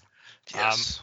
I think Decay is just I and I love Jordynne Grace though. I just I, I kind of don't want her in a tag team. If I'm being honest, but uh yeah, I, I agree with you. I, I think this is going to be Decay. Decay's a I've always enjoyed Decay, but I kind of like this new rendition they got going. Yeah, I like it. You know, being Havoc, her, obviously, um, Crazy Steve, but th- then in, since they don't have Abyss, you know, they put Black Taurus in the places the big the big monster guy. So um, I'm enjoying it as well, and I think Havoc and uh, Rosemary are going to beat Fire and Flava and get those titles. Um, all right, so I think the bigger matches, I would say, uh, first we'll go to the Ultimate X match. Looking forward to it, just being an Ultimate X. I really like those matches. Uh, and we got the champion Josh Alexander of the X Division, who is going to be going against Petey Williams, Trey Miguel, Ace Austin, Chris Bey, and Rohit Raju. Now, I could see Trey winning this, but I actually I'm going to make a bold prediction. Ace Austin is going to win this title and then cash it in to try to try to get the uh, uh, a match uh, with um, a, a match for the title, which you can do with the X Division Championship. So that is my weird prediction, Chris. Ace is going to win the X Division or the Ultimate X match, get the championship, and cash it in to go against, I guess, Kenny Omega. Oh yeah. So technically, if he wins, he can cash in against Kenny Omega, right? Didn't I guess in, in the past? God, why can't I? Austin Aries did that, and then had Yep, both I- belts. I think that um, uh, the last person I I could be wrong. I think Eddie Edwards did it not too long ago, and then yes, Austin Aries also did it recently. Yeah, I mean, I was gonna pick Ace Austin anyways because I feel like he's been in a bunch of these matches and hasn't picked up the title yet. Yeah, that is true. So uh, yeah, I mean, I, I don't know that he's gonna beat Kenny Omega, but that'd be a hell of a match. I'd be down to watch that. Yep, he's like one of the younger dudes that they don't have. Him and Ospreay. Ace Austin's uh, the future man. All right, let's go to the women's match. This one's kind of exciting, and I have someone that's gonna that wor- that's working with another promotion um, who I think is going to be going against her. But for the Knockouts Championship, Deonna Purrazzo, Gail Kim came confronted her because she was saying similar stuff that Kenny has said in AEW, and also Roman is saying on uh, SmackDown. She's beaten everyone. Like, who the hell can you get to beat her? So Gail Kim, who's in charge of the women's uh, division, the Knockouts division, if you will, um, at first they're making it look like Gail was going to be that person, but Gail let everyone know, no, it's not her. They have a to be announced person to go against Deonna Purrazzo. And I don't know if she wins the belt, but I kind of feel like this is going to be Mickie James, who I know is obviously doing stuff with NWA right now with her husband and stuff. But another person where I think that if she was like, hey, I want to work over here with TNA, but I'm going to do everything for NWA too, I think Billy would be like, fucking go for it. You're Mickie James. So I think it's going to be Mickie James. I think Deanna will win in that scenario, but who knows? Maybe Mickey will get the championship. What do you think, Chris? Or if it's not Mickie James, who do you see showing up at Slammiversary to go against Deonna Purrazzo for the knockout uh, championship? Oh man, I mean, all signs would point to Mickie James, right? Yeah, because Gail was really making it look like it's a legend that she'll have to deal with, but it wasn't her. It was someone else. Yeah, and Gail specifically said she doesn't want to work anymore. I could see Yeah. her still coming. Maybe I could see her coming back to have a match with uh, Mickie James if if Mickie James ends up winning the title or something. But I, I mean, I would agree with you. I I don't know. Do you want Mickie James to lose her first match back? I don't know. That's the Deanna. She held the. They did that video package. She held the title for what 250 days or something. Yep. So I don't know. Maybe they could. Maybe they could fucking drop that. Yeah, I, that'd be interesting. Um, there's a lot of competition there for Mickie James. I feel like that she could have good matches with a lot of people. I would love to see her and Jordynne Grace, for instance. I think that'd be fucking real fun match. yeah. Uh, but I, yeah, I I don't. I'm gonna say toss up on this one, Dane. I don't have an answer for you. If it is Mickie James, I kind of would hope they'd put the title on her, just because it seems like everywhere she goes, she ends up losing her first match in, and then it just kind of kills the mystique of this legend coming back. I kind of hate when companies do that. If you're going to bring someone back, they, in theory, you should make them coming back look like a big deal and, and have them get a win. I'm not saying that she should fucking win the title, but that's the situation they're potentially putting her in. Yeah, I agree. Uh, kind of since I brought up NWA, it just popped in my head, and I know we have one match, and we'll definitely talk about this. But kind of going back, did you uh, see the interaction with the NWA and Mr. Uncle Dax uh, from FTR uh, on on Twitter? Dax Harwood going back and forth with them. I saw parts of it, but not the entire thing. I knew that there was there was more to it than what I saw. So if you want to give a brief rundown, that'd probably be great for me and probably listeners Sure. out there too. Sure. apparently, a podcast that uh, Uncle I'm not gonna. That's what his his handle is. I keep calling that Dax Harwood. Um, commented on the Mid Atlantic uh, Championship podcast, and they were going over the lineage of the NWA World Tag Team Championships. Now, this is not the NWA account, uh, but they but Dax said, "My God, I love uh, tag team wrestling, and I love those titles." And then NWA uh, said to that uh, to him, "And you're part of a great tag team. We have those championships. Our boss knows your boss." Hmm. And just kind of trailed it off from there. And responded was Dax saying, "Let's fucking go." NWA has a uh, pay per view coming up soon. Man, I mean, if I were NWA, this would be a situation where it's another tag team from another company, but I actually would not mind putting it on them. And uh, kind of, we've, we've talked about this.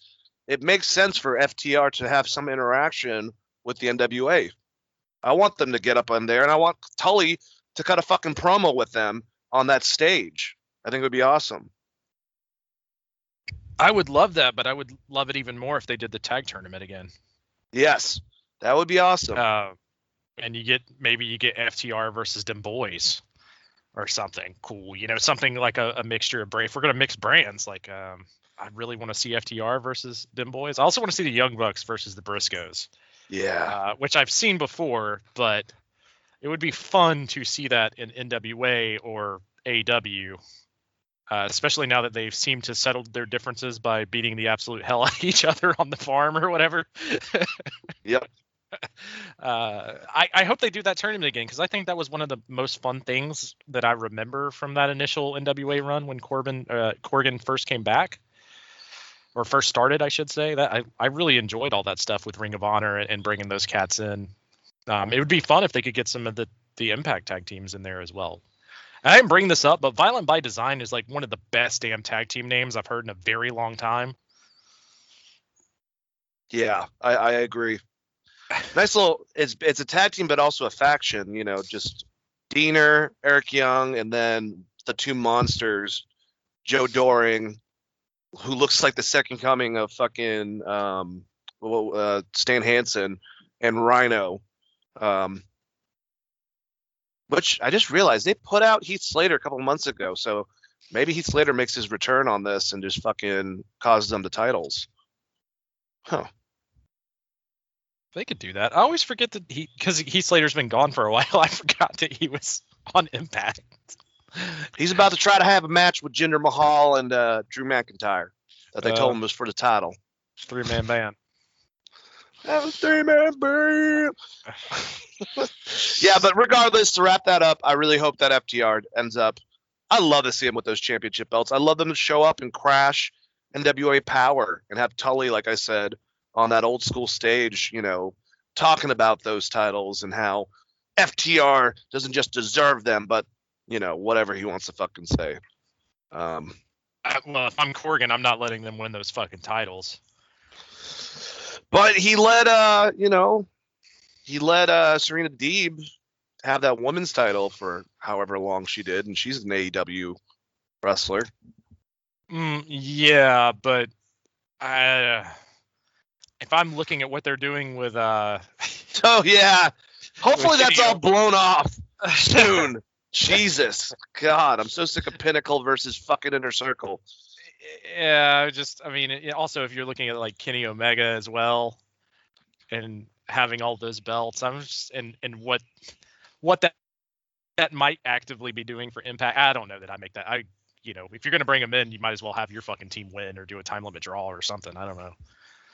Who who's their champions right now? Is it the uh I, I forgot. We just watched that pay per view too, not that long ago, and I'm already blanking on it. Oh. Let me look this up real quick because I don't even fucking remember. Tag team champions are first champions, if you didn't notice, were Terry Gordy and Stevie Williams. Uh, oldest oldest tag team to have the titles was the Rock and Roll Express. That was pretty cool.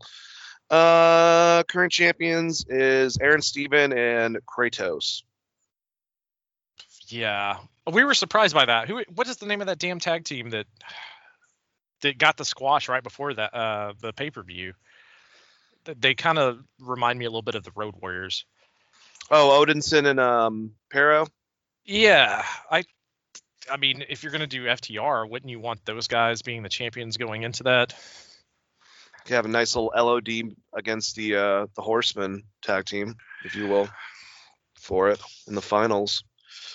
Uh, Not they not don't really have a lot of tag teams. That's another thing, is that they could use an influx of tag teams. So maybe having those things jump around, you know, just keeps the NWA, I guess, relevant. Yeah, and I did. You know, we talked. We've talked a lot about uh Okada's title run in the past with the 800 days. I just saw that fucking Magnus uh has held that damn belt for like a thousand days. Yeah. The NWA Heavyweight Championship. Yep. Last person beat him was Cody, but he immediately got that that title right back and started another reign. I wonder what his two reigns together is, because he beat Tim Storm fucking couple years ago. Yeah, he's had that damn thing forever. And I think his next opponent is JTG, right? Yep. So I don't. I mean, nothing against JTG, but I don't necessarily know he's going to take the title off of him, of Nick Aldis. They they got to do something. Like that's one thing. NWA lost a lot of talent during COVID by releasing people from contracts. Hopefully, they're slowly rebuilding that. Uh, but they need a they need a main challenger for Nick Aldis, someone that could potentially take that belt off of him. I agree with you, man. And I really think that's another thing. It's like I, I feel like, especially based on Billy, that he at least wants Cody to come over there and have a uh, be an opponent for Nick. But I don't know who. No one there. I'm sorry, it's that level. So it's like he's got to have some people come over, but they have to be okay with, I guess, putting Nick Aldis over in that scenario because I don't think Nick's going to drop the title to someone outside of the NWA. So it's a, it's a little conundrum, Chris. Have they brought back Ken Anderson yet? The hell's No. Ken Anderson doing? That would be the guy I would probably go get for a feud with Nick Aldis. That would be awesome. I love Ken Anderson. I think he's extremely uh, underrated. Um, let's go over this last match though, because we're not done with this pay per view. We got the big one, the Impact World Championship, no DQ, Kenny Omega, Don Callis in his corner versus Sami Callihan. Uh, you would think that Sammy has the advantage, but since it's a hardcore match and that's more his style, but this also gives a chance for members of the elite to interfere yes, he could probably have some people run out for him that would help him out, but I think Kenny's gonna beat Sami Callihan. Probably doing something crazy or something dastardly right at the end. Yeah, I'm. I'm just. I know Sami Callihan loves no DQs, but you basically just invited all of the club to beat the shit out of you. So I'm assuming that that Kenny Omega is going to retain here. All right. I say uh yeah, we'll start we'll start off let's uh, let's keep the um trying to think the WWE stuff together so then we can go over uh TLC afterwards. So let's start I off do with have uh, before before we move out of this, I just have one thing. Um, do you think Eddie Or- Edwards shows up and makes a save? That would, that would be crazy if Eddie Edwards helps Sami Callihan at all, based on their past. But he is such a do-gooder that I could see him doing that. And I, if that leads to possibly a match with Kenny Omega, even if it's on Impact, Kenny Omega and uh, Eddie Edwards, I would be down. Yeah, because I you we know for a fact Sami Callihan's going to get jumped. So it's going to be who do they have anyone come out to try to save him? And I mean, it might as well be, you know, Eddie. It would be awesome, man. God, wouldn't it have been great if if uh Davey didn't go to MLW and Davey and Eddie come out as the American Wolves again, Impact, and help out Sami Callihan. Like they're getting their asses kicked, and all of a sudden Davey Richards runs to the fucking ring. Crowd would go banana, I think. Um, I don't know why I'm sleeping on his name right now. He's been teaming with Penta against the Young Bucks. Why the hell can I not remember his name? I'm having a massive brain fart. PAC. Uh, not PAC. Um, Oh, Eddie Kingston. Eddie Kingston. Yeah, I could also see them doing something like that. To Kingston or Moxley could definitely try to fuck with Omega during this because they're friends with Callihan. They've had a lot of history together and they hate Kenny Omega. So that is an idea for sure. Yeah, it just depends on if they want more AEW people over in Impact, but Eddie Kingston would make a lot of sense. Um, I mean, him and Penta showing up would make a lot of sense since Penta has history and Impact as well. What if the Bucks get involved and the Motor City Machine Guns run out and fuck them over? Well, don't make me blow a load. I knew you'd say something on the lines of that. Didn't think you were going to go for the semen concept. Uh, I fucking love Motor City Machine Guns. I'm a huge mark, as everyone knows. Oh, you know what's uh, something I forgot, Chris? Uh, actually, a pretty big news item. We'll go over it real quickly and speculate. Dave Meltzer this last week said that uh, when AEW comes to Arthur Ashe Stadium, uh, which they're trying to pack out, but that's a big show in New York City coming up, that there's going to be a major no, what what do you say? A huge um, person coming to that. So a huge new addition to the roster is what he's saying. So everyone's speculating. Um, now, if you literally think huge, maybe he's referring to Braun Strowman, but I don't think Dave would be that coy about it. So that is an idea. This is in a couple weeks. Um, but everyone's saying if you take out, there's no fucking way in hell it's going to be The Rock, it's going to be John Cena, it's going to be Brock Lesnar. I don't see it happening. Brock's maybe the only person I could see, but I don't think so. So that kind of leaves on the table speculated there's been three people. Could it be Ric Flair, who leaves the WWE, which I don't think he would because he's kind of married into them at this point. Um, Charlotte's there, but who knows? Could it be Kazuchika Okada showing up at some point? Or could Daniel Bryan be making his appearance? Or could it be someone else? What do you think, Chris? Well, it won't be Kazuchika Okada because New Japan is under a state of emergency again for COVID pandemic. That's a good point. And they Probably also would not allow him to come over here. Yeah, they just shut down ticket sales for Wrestle Kingdom because they don't know where that's going to be. So the pre-sales that were made or the sales that were made are still valid, but the rest of the sales have been paused from what I read in the Observer earlier this week. Um, so I mean, it's Daniel Bryan. It's not going to be Punk, is it? I think everyone's like, is it CM Punk? Is Punk be coming back? I don't think so. I mean, it's probably 90% Daniel Bryan with a 10% chance that they gave Brock Lesnar a fuck ton of money. God, that would be such a fucking coup. Um, but I, I'm leaning towards it's going to be Daniel Bryan. There you go, man. I, I kind of tend to agree with you. I think DB is going to be the, or at that point, it will be BD. Can we get used to saying that again? the American Dragon himself, Bryan Danielson. I guess we'll just call him the American Dragon all the time, so don't fuck his name up like we do with everybody else that flips companies. We gotta make sure to not put him in a match with the Young Bucks though, because we don't want the Young Bucks getting mad about him hitting too hard. Yeah, Daniel Bryan, the stiffest worker of all time. That's what I've. That's what I've heard. All right, a uh, couple raw highlights so we can get rid of this fucking show. Um, Jesus Christ. So the biggest thing, going into what's going on, we have Xavier Woods beating Bobby Lashley through some trickery with the uh, world's most dangerous move, the roll up.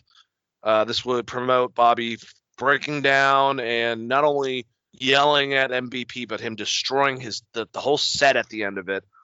But really, if you guys want to see some good stuff, Morris and Ricochet had another incredible match. Ricochet went over this time, and uh, who knew? Like we said, and then we had Omos beating Eric, and for some reason Ivar beating AJ. So that's just building up towards that, and still no clue if Charlotte is a heel or if Rhea Ripley is a heel. Still that that that uh, confusing concept. But um, after you know, we're gonna find out. But if, if Bobby Lashley, which maybe Kofi wins, but even if Kofi wins, should Xavier be like, hey, I kind of rolled up the champion? You know, Chris? So this, I don't know if we did we talk about this last week with my prediction of what they might be doing with Bobby here. Do, uh, was your idea Bobby drops it to Kofi and Xavier goes after Kofi? Well, my idea was that that Bobby drops the title because uh, Drew McIntyre wins Money in the Bank and needs him to drop the title because he can't challenge Yeah. Lashley for the title because they gave that stip unless they unless they just forget about it. So, I mean, I kind of feel like Drew McIntyre fucks over Bobby Lashley. Um, and then you get McIntyre versus Lashley, and then Lesnar comes at SummerSlam, and then you set up a three-way and, and go from there. Um, and then Kofi can just go against whoever in the meantime. Mm, okay. I like that. But Um, regardless, Xavier Woods has reason to claim that he should get a title shot. he does, and that could be the in-between fe- feud with uh, Kofi until um, SummerSlam. yeah, until SummerSlam or whenever McIntyre tries to cash in. Um, because you could have, you know, you could do the Kofi Xavier thing, um, and then have have them have a really good match, but then have McIntyre cash in on them. If, Uh, man, if if you if they're not if they do that and they're not expecting Drew McIntyre to get bo- booed out of the building, interrupting a fucking Kofi Xavier championship match, that would, whew, talk about heat. But is there anything wrong with him getting booed out of the building and being a No, I mean heel? Drew can turn and become a great heel. It's just they they've been promoting him so much as a babyface.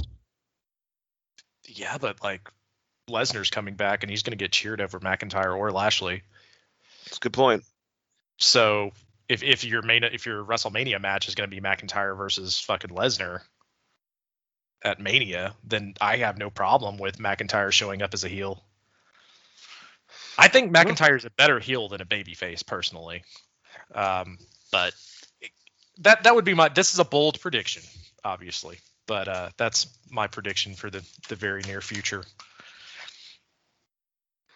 All right. Well, I completely get it. Uh, let's move over to the next night. We had NXT. We'll go over this show pretty quickly because I think this was kind of like a smaller show. Um, the ending was the biggest thing, basically. This is coming off their pay per view or their semi pay per view from the week before with the Great American Bash. Uh, first match, awesome match to open up with. Kind of wondering what the statement was with the ending, though. But we start off with Ember Moon going against Dakota Kai. Ember decided to stay back in NXT. Shotzi went over and is now with Nox on SmackDown as a tag team. They had a great match, and Dakota Kai definitively won with the uh, go or go to kick or whatever the hell she calls it. Um, but yeah, I didn't expect that happening, Chris.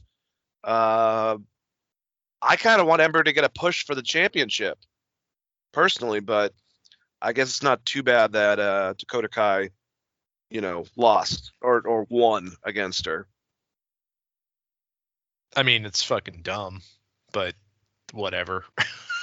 like, I don't see them doing anything with Dakota Kai, and it, you know, they strip Ember Moon of her tag partner, and then she's been beaten clean. Like, I want to say three out of her last four matches, where she was formerly one of the biggest female superstars and someone that was considered to be just groomed for the main event for the main roster and now she's uh since that injury they they brought her back kind of hot and then now she's just in nowhere land. And to me, I think that she's a much better wrestler, performer, overall talent than Dakota Kai. Not to be a dick, but um, whatever. I mean, this I is the route they went. This is the route they went, and uh, I don't know what the hell they're doing with Ember Moon. I guess maybe trying to find her another tag partner, since Shotzi kind of left out of nowhere without them breaking up. I'm not sure, but also what I'm not sure about is what happened directly after this because Xia Li came and got in uh, Gonzalez's face. So should we promote uh, the great work she did beforehand by kicking the the the head off of Mercedes Martinez by giving her a, a title run uh, against their champion, who I definitely don't want to see get hurt. And no offense to Li, but her track record's not good. The fuck is Xia Li going against or getting built against Raquel Gonzalez for for the title? Well, I mean, because they shoved Io into a tag team. so I guess it's got to be Xia. Um, so with, with Xia Li, if if she stiffs Raquel that way, do you think, um, or not? Yeah, if she if she if she hits Raquel that way, do you think she's gonna get a fucking receipt finally? Probably. I think it would be about time, uh, to be fair. But yeah, I mean, I they I don't know. They must see a lot in Xia. They have this thing where they really want a strong Asian champion in NXT at all times, seemingly for long periods of time. It's uh, it's interesting. Um, so how do you like that? They're gonna have great matches, but Bobby Fish is becoming the first opponent, it seems, for the Diamond Mine, specifically leading up with him and Roderick Strong. But we have obviously uh, uh, Tyler Rust, and uh, he calls out and uh, calls out a challenge for Bobby. Uh, I Bobby would end up beating him, or did he actually win? Let me, let me find out. Yeah, yeah. No, no. Tyler Rust ended up winning because of some bullshit. That's right. Ah, That's I. I don't know why Bobby Fish lost that match. Uh, you would think that they're trying to build, and it seems like they still are with Strong against Fish, which should be a damn good match. But how are they succeeding with the Diamond Mine? Because my biggest thing is, you have a great manager like Stokely Hathaway. Why the fuck has he not been really cutting promos at all? Like at all. I mean, what the hell does the Diamond Mine even mean? What the hell does that tag team name mean? uh, misinformation because all of us jumped to Tessa Blanchard at first when we saw that. well, it's like, well, with the the diamond mine, like none of these cats are rich or play rich characters, right? Yep. I so I one I hate the fucking name. This is the opposite of Violent by Design, which is an awesome faction name. Um, I whatever. I mean, they beat. They obviously don't see anything in Bobby Fish outside of being a tag team guy. So I I don't know where the hell they're going with this. I actually I, I don't know that I even care. I did like the Tajiri buzzsaw kick at the end of this match though. that Tyler Rust hit. It's been a while since I saw that. Yep. Well, I, I would agree with you. All right. What's next? So Karrion Kross, uh, you know, doing some stuff in the back. Uh, Samoa Joe shows up in his ref gear, reminding Kross of a few basic rules for tonight's main event. Uh, Joe asks Kross if he understands, and Kross keeps punching the bag. Joe doesn't like being ignored. He strikes the bag to get Kross's attention, uh, and he's acknowledged the fact uh, that he understands him. Joe walks off. Kross, Kross is mad, and you do the same thing essentially to Johnny Gargano later on, except for obviously it was a, a little bit more goofy um, involving the rest of the way. But I really like the setup. Like normally you do this at the beginning of the match, but it was kind of like a cool sports element for Samoa Joe to talk specifically to both of them. And as we know at the end of this match, it's getting pretty tense between Joe and uh, the champion.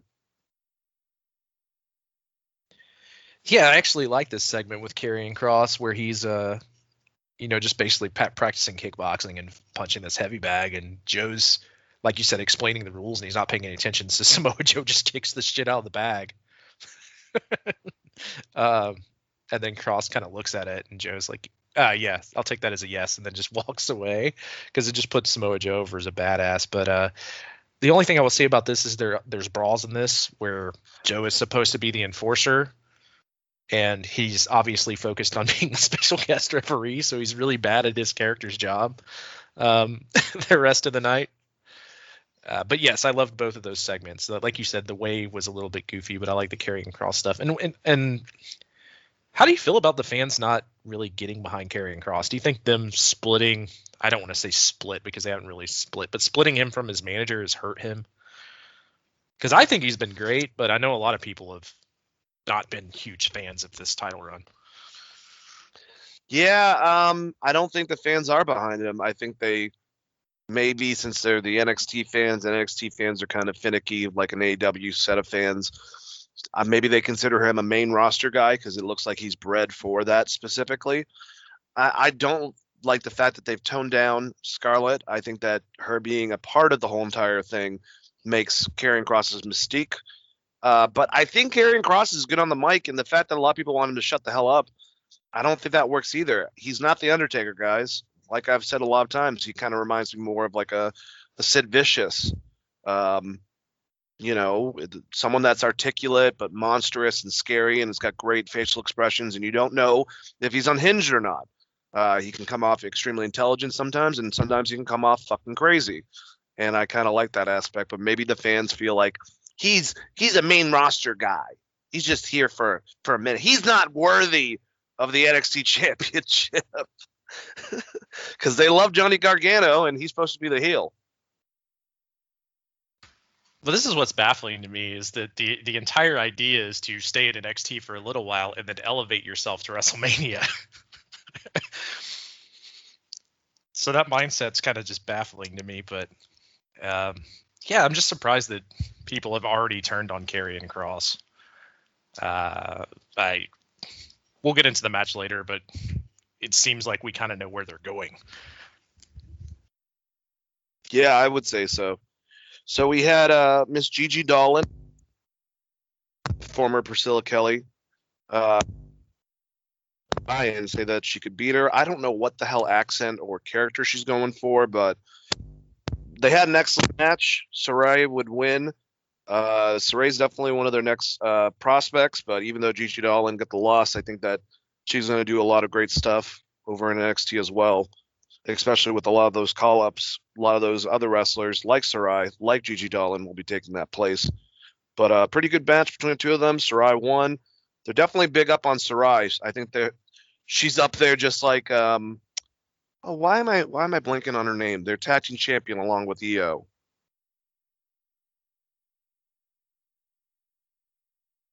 Well, Man, now I, now I'm blanked. Damn it. uh, we were just talking about how big of a push she was getting last week too. And uh it seems like her, it seems like um uh Sarray and also seems like uh Taya Valkyrie they're grooming as like the next three big people from this generation. Zoey Stark. Yes. God, it took me forever to think of her name. I apologize. But yeah, her, the, Zoey Stark seems like that she's groomed for a huge push after this tag team stuff is over. Um, I love the uh, you know with this new uh, tournament, uh, the breakthrough tournament, which I really have I liked last year's, and we got a bunch of stars out of that, including you know shit uh, Damian Priest. You know we had Dexter Lumis come out of that group. Uh, Shane Strickland, now known as um, oh man, I, what what's Shane's name now? This only happens because they have to change it every fucking. Uh, Isaiah Swerve Scott um, Bronson Reed, all of them came from this tournament. So now they're doing these packages that are definitely Jeremy Borash produced. They had one for Duke Hudson, and he would have a match uh, later on the night. And then we had a match, a really good match, Chris, with Dexter Lumis and Santos Escobar, with Santos getting the better of it. But it looks like they're building, based on what happened afterwards, it seems like it's going to be Hit Row going against Legado del Fantasma. So I guess because they're getting over the audience, Hit Row's going to be positioned as a babyface out of nowhere. Not really 100% sure. But I know the peeps, if you will, Christian told me actually, uh, really like Hit Row. yeah, this is one of those situations where you have too many damn heels, not enough baby faces. But yeah, I would assume that Hit Row is gonna. I mean, they're being. Are they gonna be? Are they turning babyface? That would be my assumption here. Yeah, that's what I think. It just seems like they're over with the audience. So I, my only. Um, my favorite spot in the match was Escobar hitting the uh, the triple suplex, the Eddie Guerrero uh, three amigos suplexes. I thought that was fun. Um, but Lumis, you know, he counters out the third one. I thought that was a cool spot. There was some good stuff here. This is one of, which is crazy because Dexter Lumis has been in a ton of matches, but was this one of his best matches? Absolutely. Did you like the ending with Indy Hartwell saving him and uh, picking him up, and then Candice LeRae was like, "No, no, no, no, no," and looked like she almost injured Indy Hartwell in the process for reals by like fucking just smashing her. Uh, pretty hilarious, I thought. It was pretty funny. Falling Phoenix kinda- wants that so bad, and she gave good advice, I think, to Indy. You know, go and take take the man. You know what I'm saying? Like, do this yourself. Like, quit wanting him just to come to you. Take initiative, and she did. And then she got kicked in the fucking head. It looked like by Candice, or at least pushed. Uh, yeah, that was it. Was kind of funny. I am a little over this, and I I don't know where they're. Are they going to do a, like a wedding angle? Is that what we're building to? Does anyone want to see Dexter Lumis get really dragged down? That you know, like, isn't he supposed to be scary? You know what? I'm completely fine if he gets married and changes his character because that's the one thing that doesn't work about this guy to me is the Lumis artist character. I think if he was just able to shed that and just Should he continue being a mute though, and being kind of weird? no, I don't think so. I, I don't think it's working for him. like to me, like I I hate the Dexter Lumis character. I've never really been, as we talked about, I haven't been a huge fan of it, and he's obviously a a, a better wrestler than they let him be because he's kind of stuck in that character. I think this match kind of showed what he can do a little more in the ring than some of his other matches. So I, I there's stuff about this I like and stuff about it I hate because it just depends on what they're gonna do with his character once they like what is the end of the storyline once him and Indy Hartwell eventually get together, which is I'm He assuming gonna be He's got to become part of the way, and he's got to wear like sweater vests and shit in the background, and completely freak the fuck out Austin Theory, who's still like in love with him and has uh well, whatever the hell from him. PTSD. Yeah, Poor Austin. Maybe Austin Theory will be the first guy they send to MLW.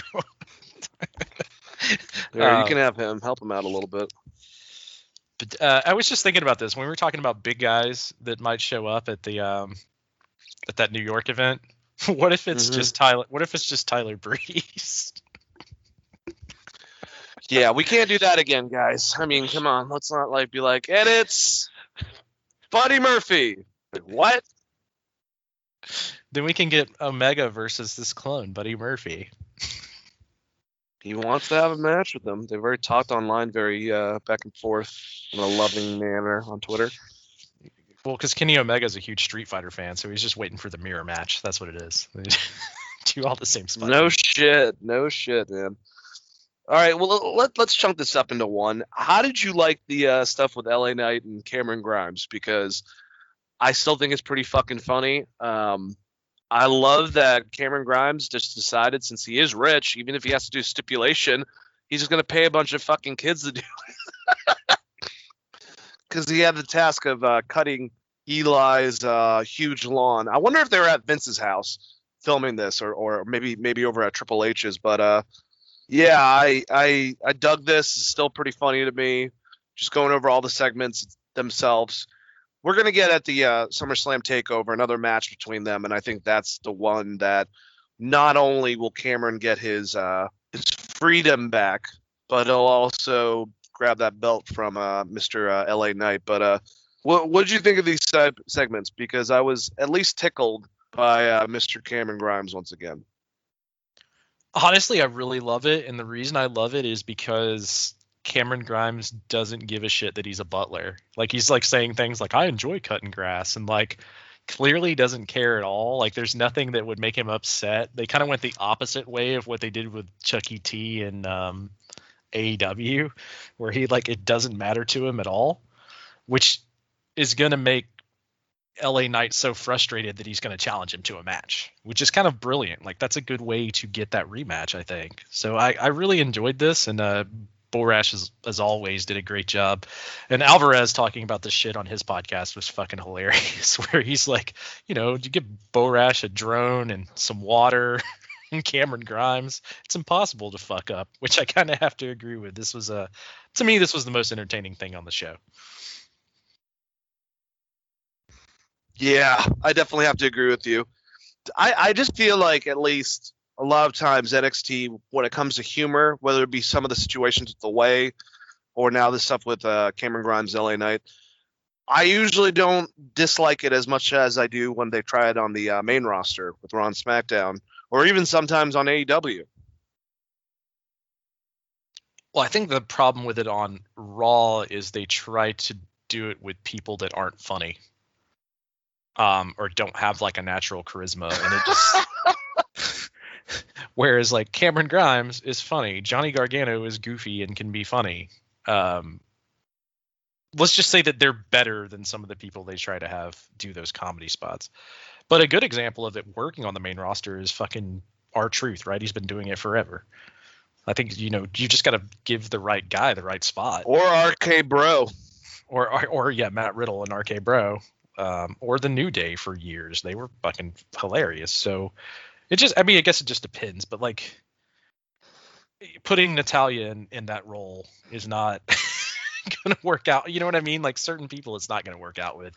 Um, and they also just try to do way too much of it sometimes on specifically on Raw. SmackDown is just SmackDown is so packed with what they're like with what they're trying to get in two hours. It's it's funny. It's like the opposite of Raw. It's like they have too much shit, and Raw has too little shit.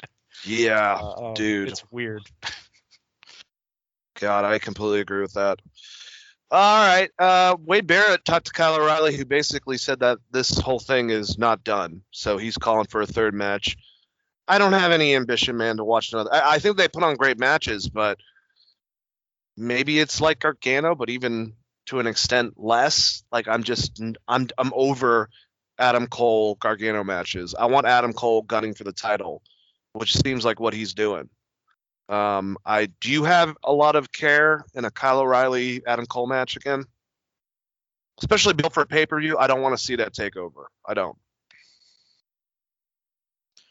Well, yeah, no, I agree with you. Um, uh, my assumption is that they're going to have. I'm assuming Adam Cole is going to be back in the title picture as soon as Karrion Kross drops it. Um, Yeah. regardless of who he drops it to, which I, I, I thought seriously it was going to be Finn Balor probably coming back to challenge for it, but it seems like more like they're setting up with Samoa Joe, especially based on what we saw on SmackDown. Um, Well, who is who has Joe been messing with uh, pretty badly besides Karrion Kross, Adam Cole? So if Samoa Joe, and I think that would be a good person if they're gonna do it, takes the title off of Karrion Kross, comes back in the ring, Karrion Kross goes to the main roster. I could definitely see Adam Cole being like, "Hey Joe, I want your fucking ass. You want to choke me, choke me out from behind? Why don't you fucking do it to my face?" And then Samoa Joe just chokes him out again. yeah, I mean, if Joe's Samoa Joe. if Joe's cleared, that seems to be the storyline that they're going with. Um, which just means that they need Adam Cole to do something in the meantime. So Kyle O'Reilly, I guess, makes the most sense. Though I would love for Kyle O'Reilly to just kind of move along, maybe have some matches against Kushida or some shit. Um, I don't know. It feels like you could find something else for Adam Cole and Kyle O'Reilly to do, but I guess that's where they're going with it. All right, so like I said, we have packages for both these guys, but we have the NXT Breakout Tournament round one. Duke Hudson, obviously the heel, big fucking dude, uh, going against uh, Ikemen Jiro, who he was trained by, you know, two guys that like to spray stuff in people's faces, Tajiri and also the Great Muta. Um, but his wacky thing about him is he keeps his colorful jacket on while he's fighting Um, and I think a lot of people thought that uh, he would have won within this match, but uh, upset Hudson won, and people were kind of aggravated that Duke Hudson won. I think it's because they want to try to put um, uh, Ikemen in the roster and just get him in some normal matches, is what I'm assuming. So Hudson will advance, and he's a pretty dominating uh, presence. Uh, what do you think about this first uh, match and both opponents? Were you surprised that they took out Ikemen this close into the, the tournament? Um, well, I'm assuming that Duke Hudson's going to have a long run towards the end of this tournament in general, so I'm not completely surprised. I probably wouldn't have put him over Ikemen Jiro first because I feel like uh, he's my new favorite thing. he's got hell of a fucking show. teachers, man. hell of teachers. He's great in the ring, and the uh, colorful jacket and some of the spots he hits is awesome. I love when he hit the tarantula. Me too. Do you know that we had we've had two uh, Tajiri moments on the show? We got the buzzsaw kick earlier, and then we got Yep. the tarantula here. I liked the um the kind of the end of the match where he reverses out of the razor's edge, which I I hope to God that is Duke's finisher. Um, Yeah. but he gets that um, Aussie moonsault right after the word, uh, right right after, and then he gets hit with the uh, winds of change, which is way lamer. He should just do the fucking razor's edge and call it the razor's edge. I'd be way more into that. But you know what? I like the Duke Hudson guy. I thought he looked good in the ring. Need to see a little bit more out of him, but uh, did it have to come at the expense of my boy Euro, who is uh, who I've talked about on this show when he was in that tag match? I'm like, man, this guy's got some natural charisma he's good in the ring. They could do so much with him, and he loses in the breakout tournament. So I, I was sad. I, I was sad about that, but uh, Duke Hudson, he looks good too. So we just, uh, he obviously just doesn't have, to me, he doesn't have as much of a natural charisma, you know. So it's gonna Yeah. take some building. We're just gonna have to see more out, more out of him. But I, I, hey, I enjoyed the fuck out of this match. So there's that. All right, so we had McKenzie Mitchell talking to Pete Dunne and Lorcan, and they're just done talking a bunch of shit. And then they're attacked by uh, um, Tommaso Ciampa and uh, Timothy Thatcher, who just start beating the shit out of them, and they're all brawling everywhere. So, I mean, regardless, even if this is just a match for next week, I want to see Pete Dunne and Oney Lorcan versus fucking Tommaso Ciampa and uh, Timothy Thatcher. That should be a really great technical match and extremely hard hitting since all of them are a little bit stiff skis when it comes to their hits. So, uh, hey, whatever, man. If this is next week and just just one match, I'm down for it, Chris. Yeah, I have to agree with you. Um, good shit all around. I'm excited for it as well. Definitely down for it. So the next match, it, the match was good, but it wasn't so much the match itself. Uh, the Robert Stone, brand, Aaliyah and Jessi Kamea went against Kayden Carter and Kacy Catanzaro, who looked like a great tag team. Uh, and actually, Casey and Kayden would win the match, and this would prompt to Aaliyah's breakdown and the biggest pop she's probably gotten of her career when uh, Kamea was messed up and on the outside. Robert tried to calm her down, and she just beat the shit out of him and got a huge pop from the audience. Apparently, they're bringing Aaliyah up, so that was her exit from NXT, and she'll be on Raw and SmackDown, uh, probably suffering the same fate that she did in NXT for the last couple of years. But it's good regardless for Aaliyah since she's been around in, in NXT for a very long time. Probably one of their the the older veterans uh, in there, um, technically. And then we would have Robert Stone even come uh, less to grips of his groups uh, because lately Ty Valkyrie seems to be trying to grab his prospects and form a faction. So got uh, Jessi Kamea's attention and poor Robert Stone. Chris, what is the future of Robert Stone? Probably fucking released. Um, unfortunately, It sucks because if they let him, he could be a great manager. Um, instead, he's this. Yeah, he's been really fun when they give him a chance to be on the show. I mean, he like him getting ran over by Shotzi's tank, for instance. That shit was pretty great. Uh, I don't know uh, if Samoa Joe ends up going for the title and William Regal finally gets fed up and does quit. Could you see like Robert Stone being the GM of NXT? That's not what I thought you were gonna go with. That would actually be kind of interesting, or at least like taking Joe's spot and being more of like the official, while William Regal is more behind the scenes. Um, but I thought you were gonna say Robert Stone uh, goes and asks Samoa Joe if he can uh, be his manager. I don't know if that will work out. Uh, no, no. I mean, it would work out for the lulls when Joe chokes him out, but um, yeah, I don't know. Maybe if I, could see Robert Stone being a GM figure if William Regal was kind of done doing the on-screen stuff for a little bit. They could always bring him back later, but you you know you could have for the first time in NXT history, you could kind of have like a heel uh, or e- either a heel or a comedic kind of GM to set up some weird fucking matches, which might be actually might actually be good. I don't know, but uh, that's just that's just assuming that Joe is going to go after the title, which means he's no longer defending William Regal, which the entire idea is to make William Regal's job less stressful. But it would be hilarious to see um, Robert Stone in a GM role. It kind of would remind me of like Dixie Carter and um, Spud, Rockstar Spud, when they were GMs in Impact. Kind of that goofiness might be something fun. But other than that, like I don't know what you do. I mean, you could have the guy fucking wrestle because he's a good he's a good wrestler. Yeah. Would that be weird or what? I mean, other than that, like I said, I he he gets released and then probably shows back on Impact. like I don't know. Yeah, I agree. All right. Well, last two big things. We had Adam Cole come to the ring with his bizarro theme music that sounds like the Undisputed Era music, but it's not, and I'm not going to give up on that. Um, Cole takes the mic and says it feels good to say he told you so.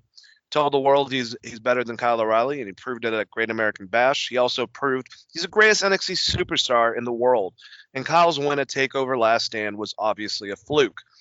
Cole goes on about how pathetic Kyle's earlier interview was. Cole says Kyle should highly reconsider uh, wanting that rematch because they know Cole will embarrass him again. Cole is tired of talking about O'Reilly. He wants to talk about Samoa Joe.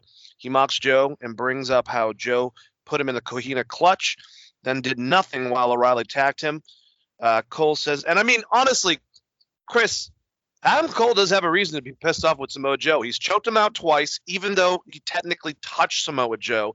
And then when, uh, you know, called for this, the two of them to be civil before the fight, a fight breaks out, and then, you know, Kyle O'Reilly puts him in his hold, and Samoa Joe doesn't even stop it. So obviously, it seems like Samoa Joe has an issue with Adam Cole. Is that is that what he's going for in all this?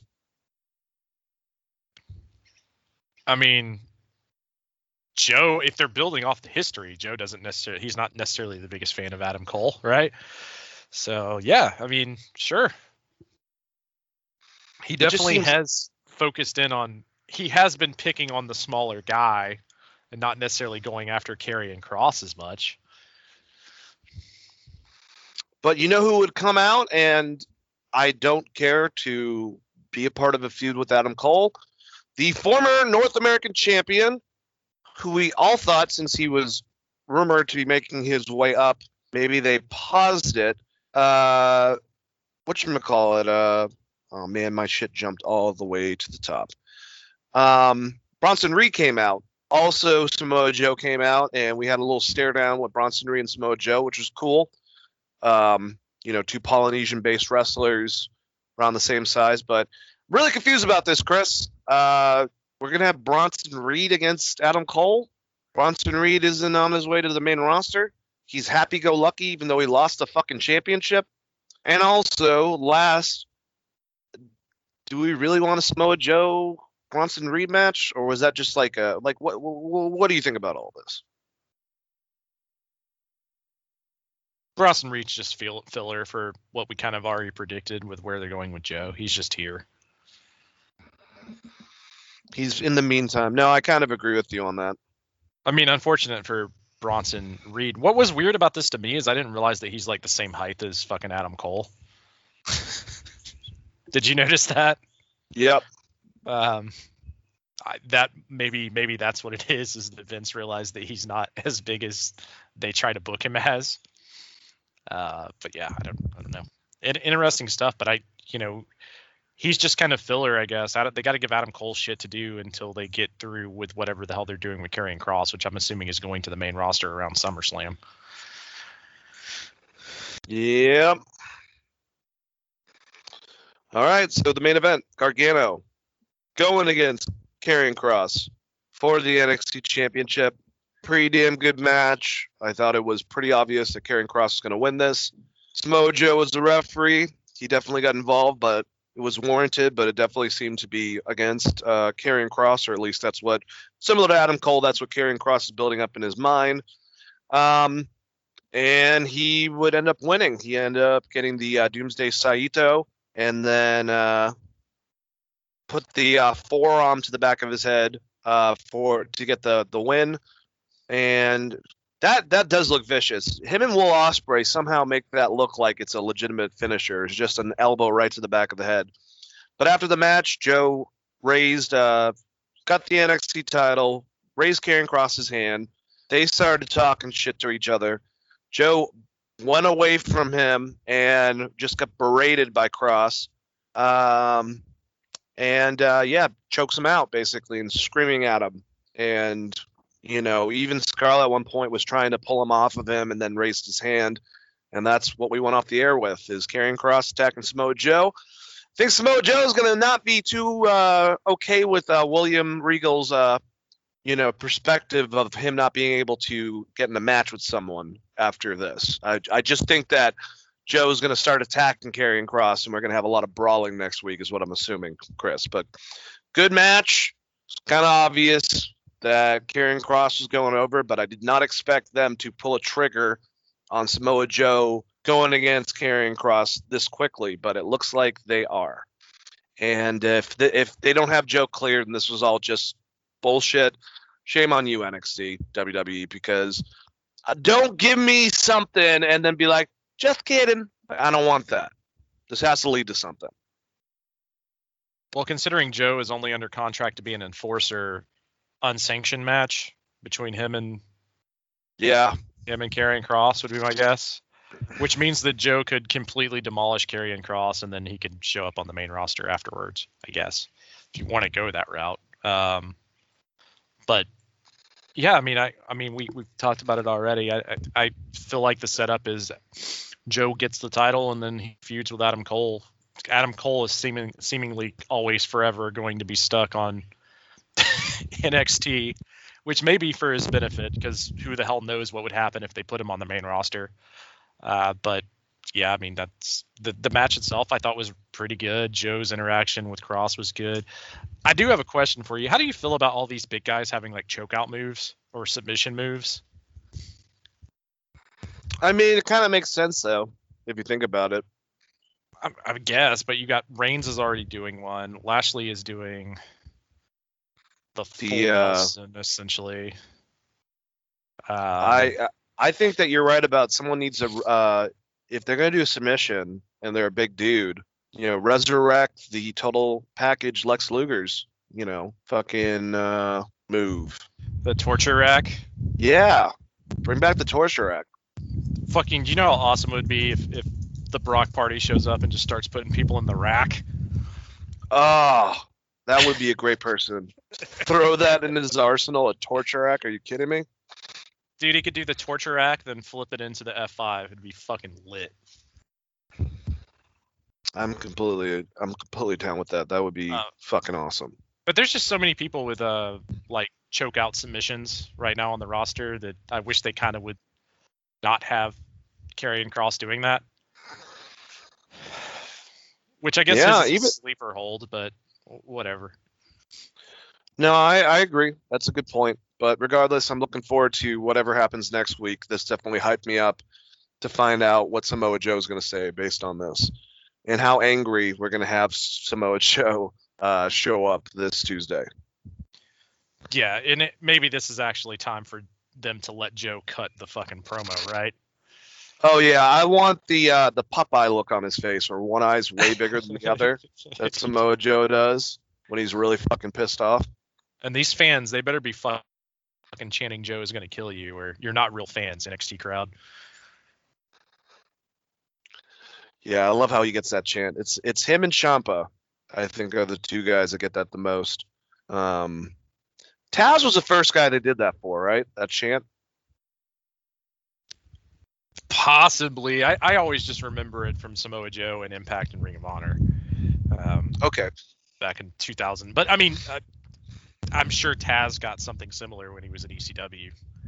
It's just it's been a long time since I watched any of that hardcore TV stuff, to be honest. But th- that I mean, if you're gonna do that, Taz does look like he is gonna fucking murder you, so it would it would make sense. Former manager of Samoa Joe. Yes. Um. All right, so let's get into Dynamite the next night, and we start off with an awesome fucking match between two guys that we, I mean, Karl Anderson, even though he's known for his tag wrestling efforts, he was definitely a great singles wrestler back in Japan. I check out some of the matches, uh, specifically the one he had with Tanahashi, to go and uh, check that out. But for the uh, the New Japan IWGP U.S. title that Jon Moxley currently has, had a match with Moxley.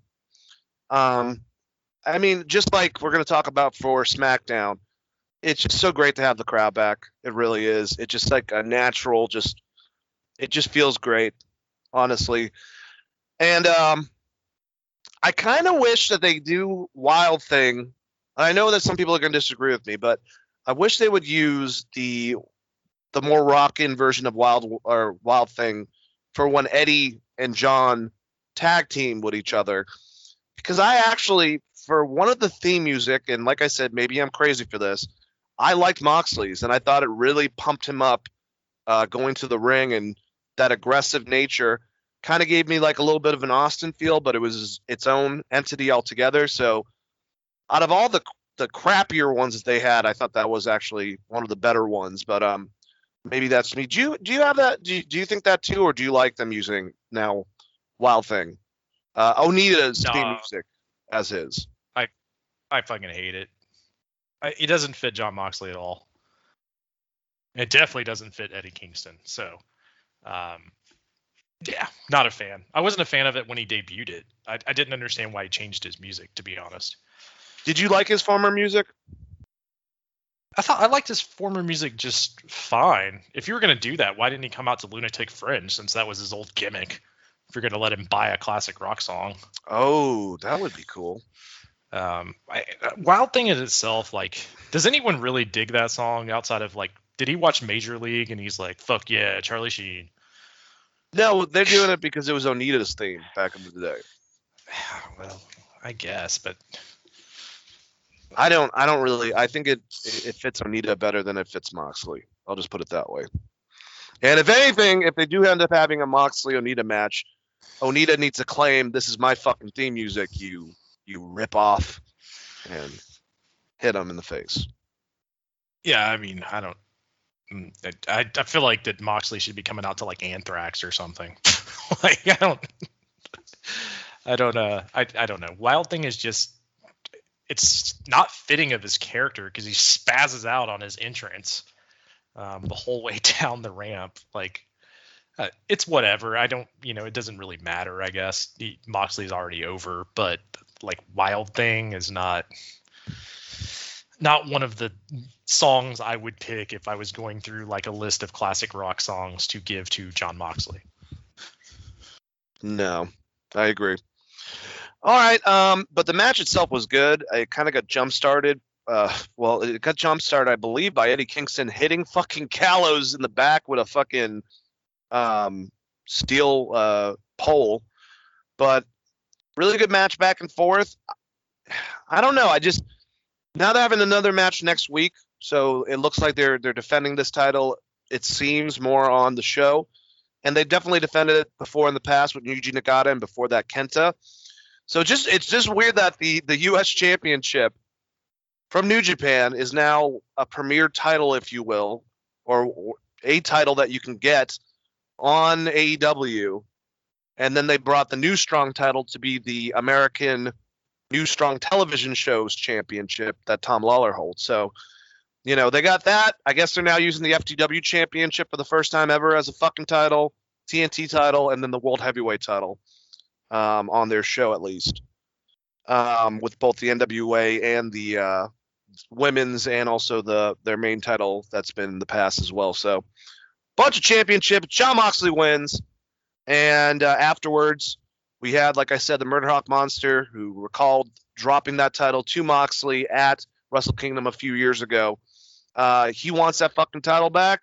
Jake's doing his thing. I don't know what the hell they're doing with Jake Snake Roberts. I don't want him telling the guy to chill out more and relax. I want him to fucking promote the anger, promote the craziness, because that that's what Jake fucking Roberts would do. I'm sorry. So that type of stuff I don't. But I love Lance Archer. I love his delivery. I will be really looking forward to the two of them having another match since they had a really good one uh, previously. And I don't know, maybe this will be possibly the one where someone costs Moxley that title. But I kind of tend to believe that Lance Archer has a better shot winning that title um, than tonight's match with Karl Anderson. Uh, how'd you how'd you like the match, Chris? Um, I thought it was a really good match. I've I think I've seen. No, I haven't. Never mind. I was gonna say I, I kind of expected a little bit more. Like I feel like I've seen this match before, but that's impossible. I don't think they've ever crossed paths before, have they? Moxley and Anderson, No, I don't think so. or maybe when he was in WWE, because they kind of cross over a little bit. Like I feel like I've seen a better match between them, but maybe I'm. Oh yeah, losing- no, you're not losing your mind because it was when um I forgot about this. It's when he was Dean Ambrose and Dean Ambrose was going against AJ Styles, and they just were on their tirade. They did like the beat John Cena up thing, and then they turned it into Jon Moxley or not Jon Moxley, Dean Ambrose. So he definitely prob he probably was in a match with Karl Anderson in the past in. WWE. Yeah, this will probably sound like blasphemy before everyone else, but I kind of, or to everyone else, but I kind of remember that match being a little bit better. Um, but this was, it was fine for what it was. There's, I mean, with Gallows and Kingston being involved, it kind of took away from what was going on in the ring. I did like the, uh, the end of this match with Moxley hitting the uh, the gun stun and then uh, basically a rainmaker, ripcord lariat straight into the to his finish. So he got like a very clean finish. It made Moxley look strong. He needed a win here anyways after the past couple of months. Um, him versus Lance Archer. It's weird because you feel like Moxley would be going directly back after Kenny Omega. Yeah, Since he, since he lost the title, in theory he should be entitled to a rematch. And then Lance Archer is kind of here for a New Japan title shot, which I don't think Lance Archer is going to win. As far as I know, he's not. I mean, it's going to be really hard for them to drop this title because it doesn't really matter for New Japan right now. Because, like I said, the like unless they do it to someone that's on the New Japan Strong roster, like if they give it to Filthy Tom or something. Um, I don't know, man. Because Lance can't go to New Japan. Like no one, they're not going to be able to. Like I don't see them being able to get into Japan for the Tokyo Dome show. So either you leave it on Moxley or you drop it to one of the the um, the LA guys, the New Japan Strong guys. Which right now their never open weight champion is Filthy Tom, which might make the most sense. But it, it's just kind of a weird situation just because of what is going on in New Japan, in Japan in general. So I mean, Moxley could just retain it. I, I mean, if they're fine with him defending it, Lance Archer could win it. But either way, I don't think it matters because it's just going to be something that's shown on this show and this show only, unless they start working, like I said, New Japan Strong shows. Could be. Uh, I'm not 100% sure. Uh, the next big thing that happened, I would say, was Andrade. He was in an interview and uh, he basically called out the Death Triangle. So, how are they going to go about this? Because individual matches, all three of those sounded great. Andrade versus Pentagon, awesome. Him versus Phoenix, awesome. Him versus Pac, awesome. But you would think and assume that if he's going to do this, he might have someone coming to help his back.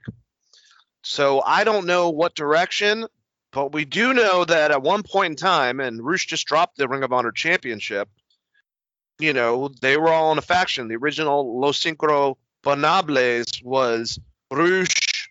It was obviously El Idolo, but uh, I forgot Le Sombra when he was Le Sombra before that, before Andrade, and then Dragon Lee and uh, Tetsuya Naito.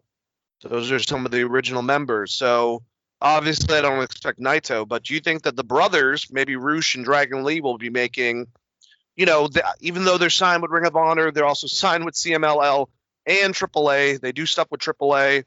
Could maybe those two be coming to back up Andrade against the Death Triangle? Because if you have matches like that, I don't care if they're fucking crazy and all over the place. I definitely want to see that happen.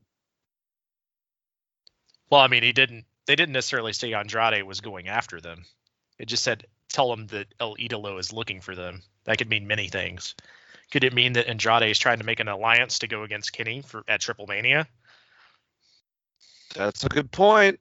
That's also a good point. They can call it the Black Square now instead of the Dark Triangle. Well, I mean, I, he just needs people to have his back. So if the idea is that, hey, look, aren't you guys tired of this Canadian holding our Mexican Heritage Championship?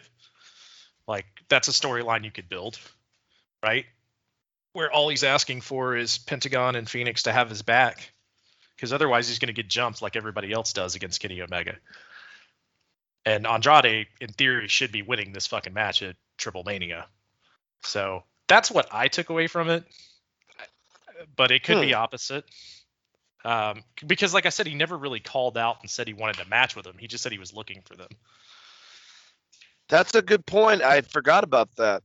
Um, I don't know. That's that's that's something that kind of changes up altogether. Is asking, you know, the two huge AAA wrestlers that both have had that championship, Phoenix and Pentagon, to have his back, and the fact that they have another crazy ass guy named Pac involved with them that can, you know, kind of help out Andrade, and then afterwards he can fuck them all over if he wanted to, if he gets the championship. So that's an interesting way of uh, looking at it.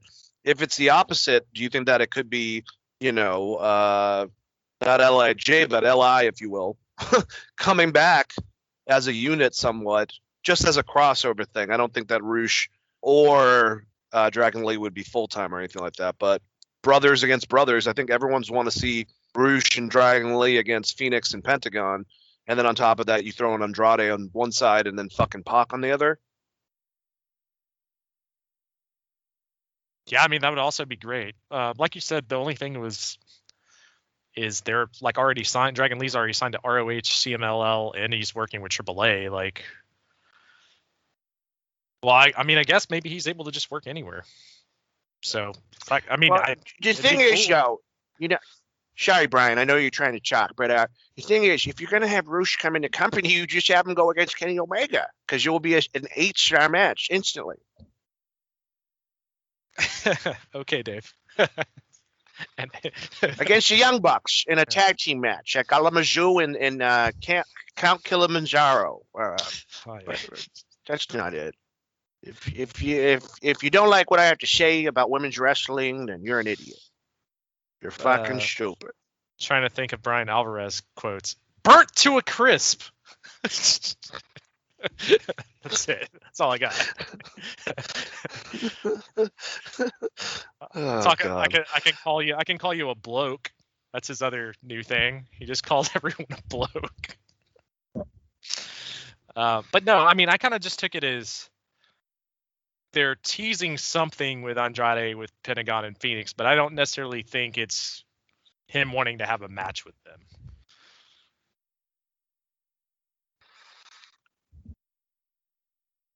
Yeah, I'm not sure, man.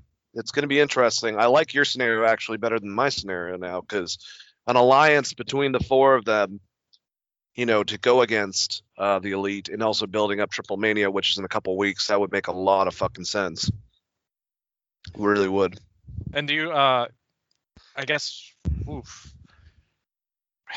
with with this on with what they're doing right now and him having a translator, are they just done with Vickie Guerrero? Hopefully. Are they just going to be like they're going to pull a WWE and she's no longer his manager? Yeah, have Alex- done. Have Alex just help him out with interviews and represent him, you know, like he's been doing with Pentagon. This should be actually fuck it. You know what? The, you know what we should need to do? Screw the friggin' triangle. What we really need, obviously, is for Alex Abrahantes. We want the Abrahantes family, and he has all four of them. That is, you want you want shit to get crazy. Have him be like the new king manager with a fucking team like Pac, Andrade, Phoenix, and fucking Penta. Yeah, either that or fucking put Konnan with all those guys. That's another good point. all right, so let's let's move on. Crazy! I did not see this happening. Obviously, it was from some bullshit uh, because of you know getting the title involved. Uh, basically, Team Taz was trying to help Brian Cage in this match because Ricky's been acting like a bad boy. But Ricky Starks, uh, were they in New Orleans, Chris? Because I know he's from New Orleans, but he lives and has lived most of his life in Texas. So were they, because the crowd was fucking just absolute, too absolute Ricky Starks, I would say. Honestly, I didn't pay attention to where this was from. so, it potentially, I can look it up real quick though. Oh no, it was in Texas. It was in Cedar Park. But regardless, Ricky obviously lived in Texas most of his life. Um, he got trained by Booker T. He's from that whole entire promotion. So he got a big pop, it seemed like. But Brian was, I think, supposed to be the babyface in this. Ricky was supposed to be the heel. Obviously, came to the end. Taz's guys, including his son Hook, was trying to get the attention of the ref. But Ricky grabbed the belt from Hobbs, blasted Cage in the face, behind the back, and now your new FTW champion, Ricky Starks, who got the fuck out of there immediately afterwards. This is one of the best, I would say, because the audience interaction, even though he wasn't on the mic. I think one of the better uh, showings of Ricky Starks. And uh, just weird since he broke his neck not too long ago. He's already back in the ring and, you know, doing some crazy stuff and now has that championship. And hopefully, Chris will defend that fucking championship, unlike Brian Cage did. But my downside, what the hell does this do for Brian Cage in the future? Oh, I don't know. I mean, since you don't have to necessarily put that belt on the line, I guess he's going to get his win back over Ricky Starks and then move on to someone like. I'm assuming he's going to beat Hobbs, beat Starks, and then move on to Miro. Right? That would be my guess. Miro versus Cage. Yeah. That would be a pretty awesome match. Because didn't they do the match in um, he basically got fucked over by Taz's group, not on purpose, but they cost him the match. Yeah. Uh, is Taz's team now babyface? Even though they're doing heel shit. Like I, I don't, I don't really know what they're trying to go for with that whole group. No, I mean I think that, the Cage is supposed to be the babyface here because he's telling them he doesn't need their help, and then they just basically screwed him over for this championship. So I'm assuming that Cage is the babyface coming out of here, and Taz's group is still heel. But who knows? They haven't done a great job with this storyline or with the FTW championship in general, or with Taz's group in general. I mean, they've pretty much lost everyone on the fucking roster at this point. So um, unless you watch AEW Dark, I guess. That's good. Yeah, I agree with you. But it'll be interesting to see where Brian goes next. And uh, Ricky definitely got he was pretty over with the audience, so that's good for him. Even though I don't think he was supposed to be, but you know how that goes. Um, did you have something to say? No, I was just gonna say. Well, I mean, it makes sense that it's his own. If it if it's Texas and he's from Texas, th- that he's gonna get you know a big pop here. Uh, I didn't even know that he was living that he had lived in Texas. You know, like it's like if AJ Styles was in Atlanta, he's gonna get cheered more, even though he's not really. He lives in Gainesville, Georgia. He wasn't born in Gainesville, Georgia. He's a poser. Uh, Hi, man. You don't even need to say that, though. I can say that I'm from Hell County. Um, that that being said, it, I I wonder if that will continue. I like Ricky Starks. Okay, he's still he's grown on me a little bit, but I'm, I'm still not the biggest fan of of Ricky Starks. He's kind of mini Rock, and I know he hates hearing that, but that's exactly what I think. I'm like, if The Rock was a luchador, I guess. And wasn't a good promo. I actually I don't mind his promos. I think he's pretty decent on the mic, but um, he just doesn't look he looks kind of odd. I'll just say that. He's got confidence. He's got swagger. That's for sure. Um, I just I don't know. He he's to me he's always he looks really sloppy in the ring at, at times.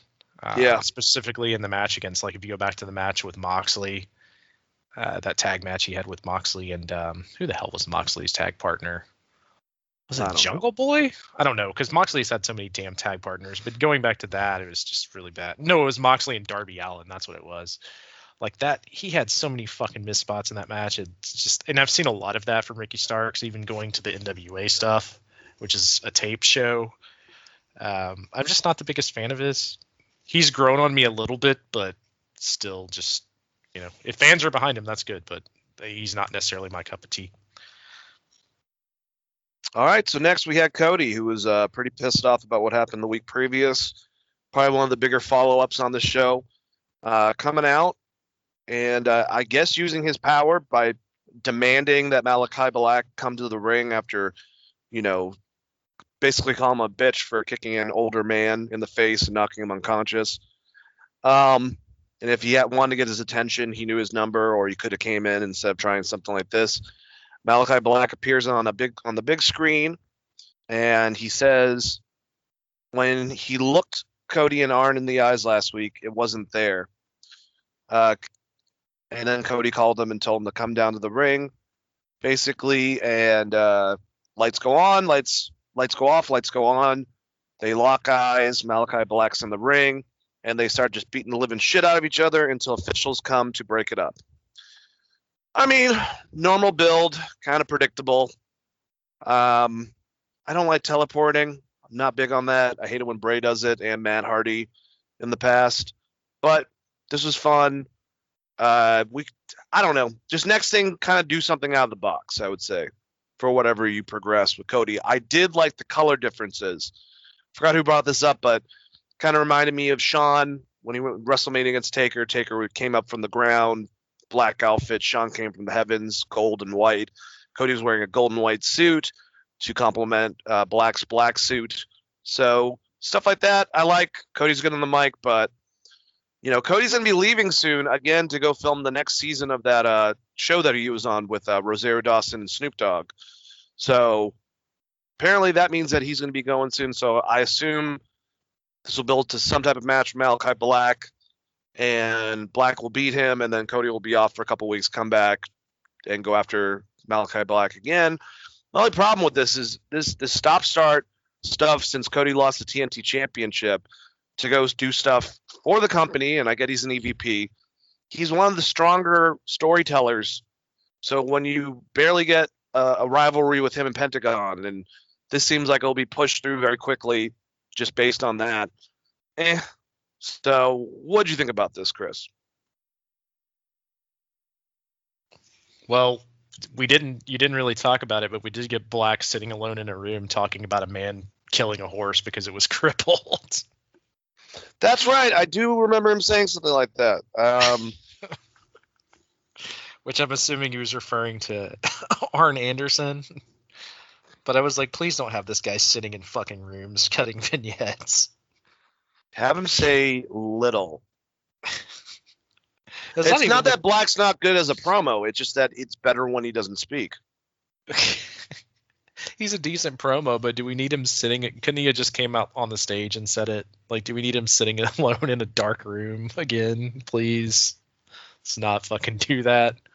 Um, another pet peeve of mine. I liked. I like. I want to start off by saying I did like this segment, and I am looking forward to this match.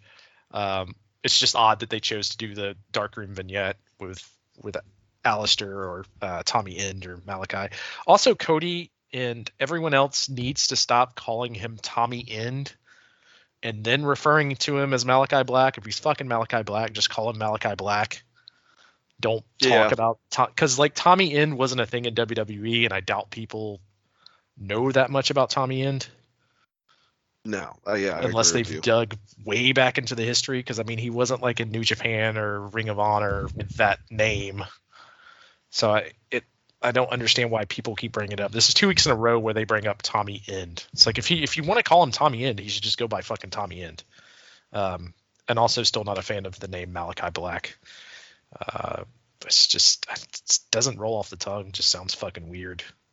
Uh, but this should be fun. I like that that Arn, you know, got knocked the fuck out. Maybe Arn shows up and tries to help Cody. I'm assuming that Black is going to win this match because of the reasons you stated, which is Cody's going to be gone to record some dumbass show no one cares about. Another talent show. It's not America's Got Talent, so no one gives a fuck.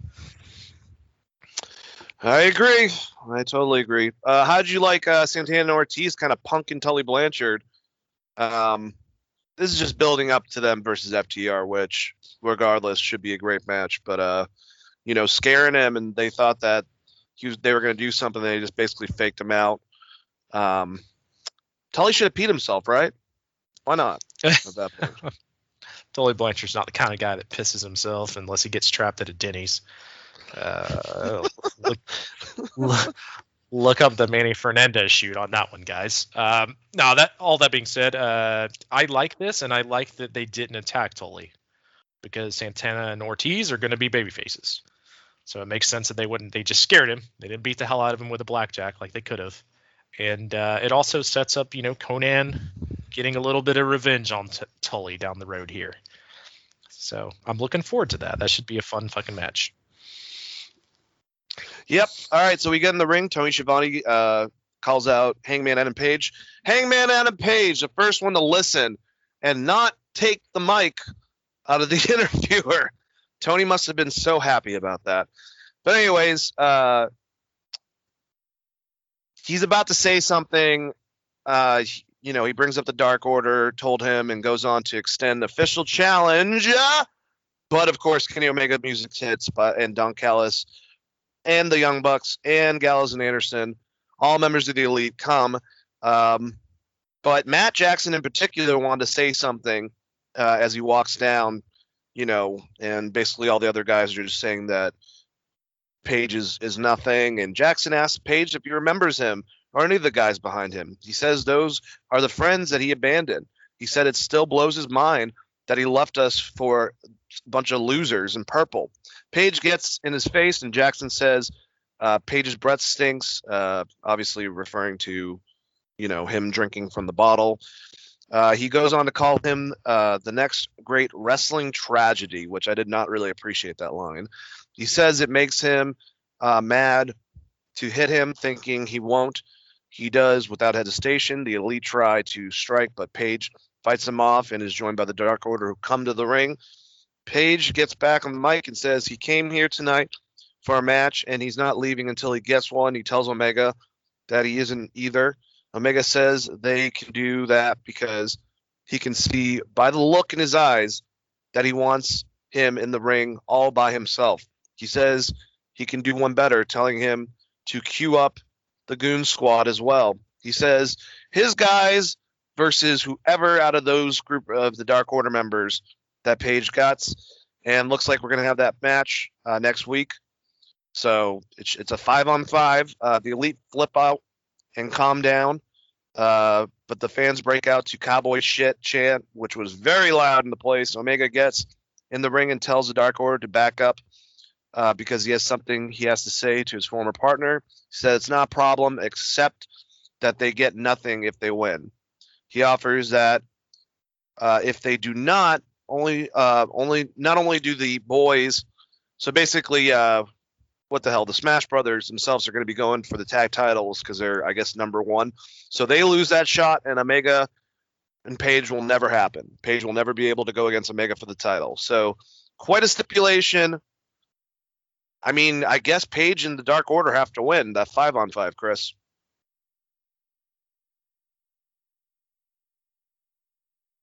I I would hope so. Because who the hell else is going to challenge Kenny at this point? Unless you're going to turn MJF face. Because no one else is built up to on that level. So I does that mean the Dark Order is going to be fucking tag champions? That seems wacky. God, I hope not. No offense to the Dark Order, I think they're great, but I don't need Stu Grayson and Evil Uno. Is that is that kind of? I know to AEW fans it's not, but to me and you and and fans like us, is the Dark Order, especially without Johnny Hungee backing up Adam Page, hurting Adam Page. No, because I think the fans were super behind him here. Yeah, you're probably right. I mean, maybe for us personally, but like it doesn't seem like it's hurt him at all in the character. I think people really do want to see him lariat the fuck out of Kenny Omega. you know what I mean? Yep. All right, so MJF, or no, no, Chris Jericho Jericho's doing interview backstage. This gets interrupted promptly with uh, Shawn Spears, who nails him in the throat with a uh, chair. MJF basically tells him that this is the first person that Jericho's going to have to face in his matches of five, leading to his fifth match with MJF, and that Shawn Spears can use a chair in it, and Chris Jericho can't. Um, all right. Interesting way to start things off, I guess, Chris. Yeah, it's a weird one. Um, I guess Jericho's just gonna beat Shawn Spears, so it doesn't fucking matter. But that is a weird stip.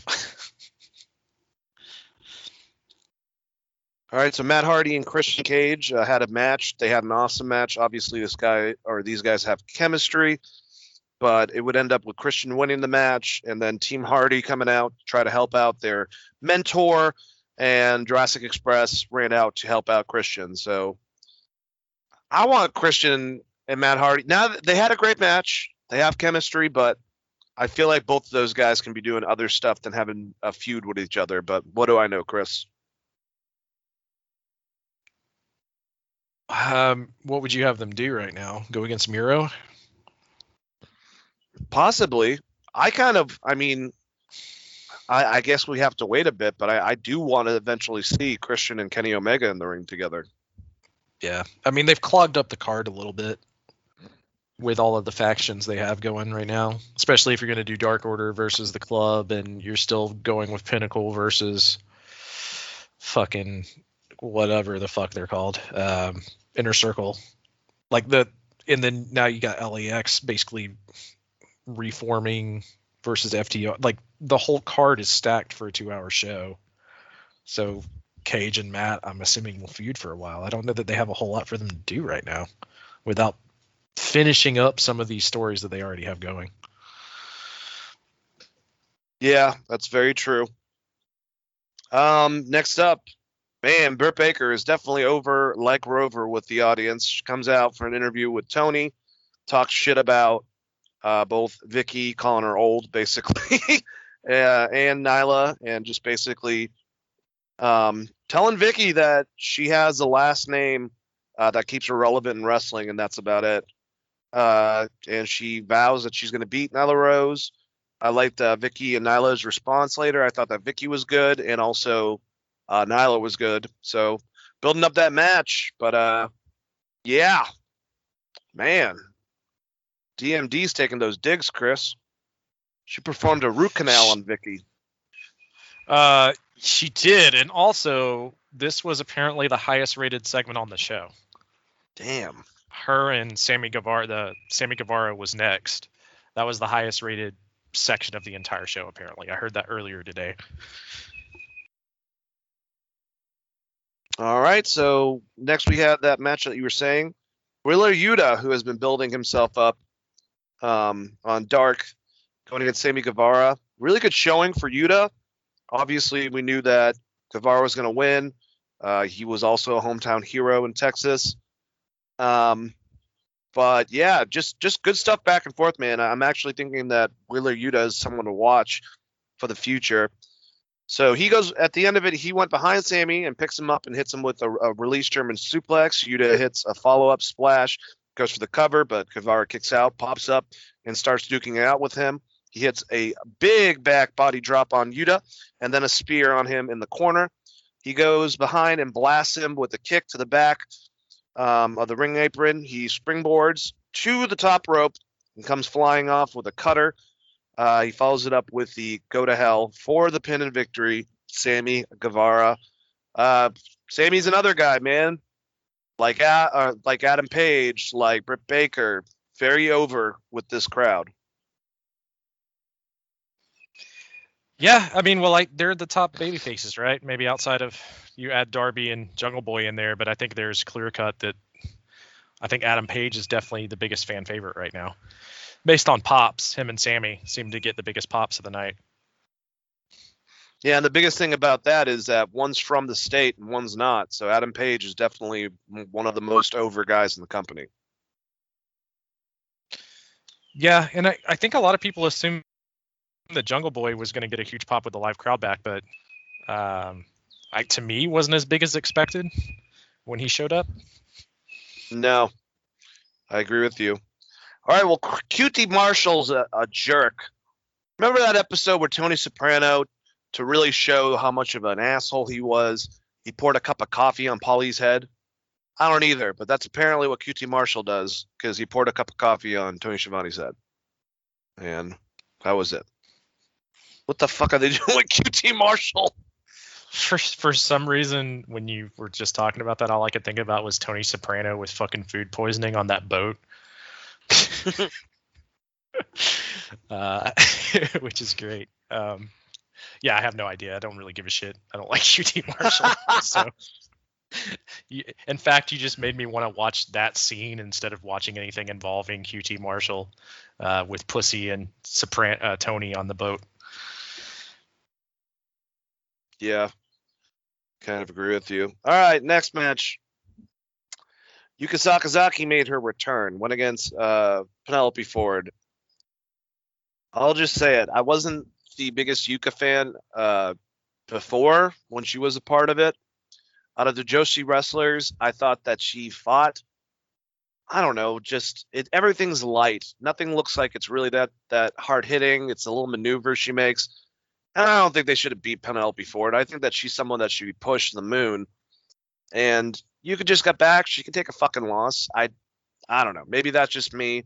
I just never thought that Yuka Sakazaki, the girl that can fly or whatever the fuck, uh, homeboy says, the girl that can fly in the air, the butcher, the blade. I don't get it, Chris. I really don't. If you're gonna do, if you're gonna have her win, don't have her beat Penelope Ford. I'll just leave it at that. Best thing about this match was we got to hear Penelope Ford's entrance music, which is still my favorite thing. Outside of maybe uh, "Where's My Mind," which doesn't count because that's the Pixies. Probably my favorite intro. Uh, the match itself was fine. I agree with you though. I don't know that I would have her beat Penelope Ford. Uh, obviously, they're super behind Yuka. I, she's going to be here for a while because she's definitely not getting back into Japan at the moment. So I guess you know if you're going to build her, I, I guess they're looking for a baby face to go against Britt because it's not Nyla. So fresh meat for Britt Baker. I don't see her beating Britt Baker. Is it just me, or is she like Luigi, Yuka Sakazaki, and uh, Mario 2, where if she jumps in the air, she can just like kind of glide on it by maneuvering her, her little legs? You went with Luigi and not Princess Peach, which makes me very happy. or Princess Peach, either way. It just, since, since they both have floaty jumps. Um, I, love I feel like Mario. I feel like a like a uh, like if you blew bubbles, a bubble hitting you would actually cause more impact than Yuka Sakazaki. Um, Well, I mean, I think you could say that a lot of, uh, about a lot of the Japanese female superstars they've brought over from Stardom, which is kind of weird that you know they had Bea Priestley, who I think is one of the better wrestlers from Stardom, and she's in NXT UK now instead of AEW. But whatever. It's like it's like WWE's like, all right, we'll take uh Asuka, we're gonna take Kairi Sane, we're gonna take Io Shirai, uh, uh, you know, we're, we're gonna take all of them. Uh, well, so we're gonna send Bea Priestley and uh, Meiko Satomura, and then you guys can have the rest. And then crickets fucking came in.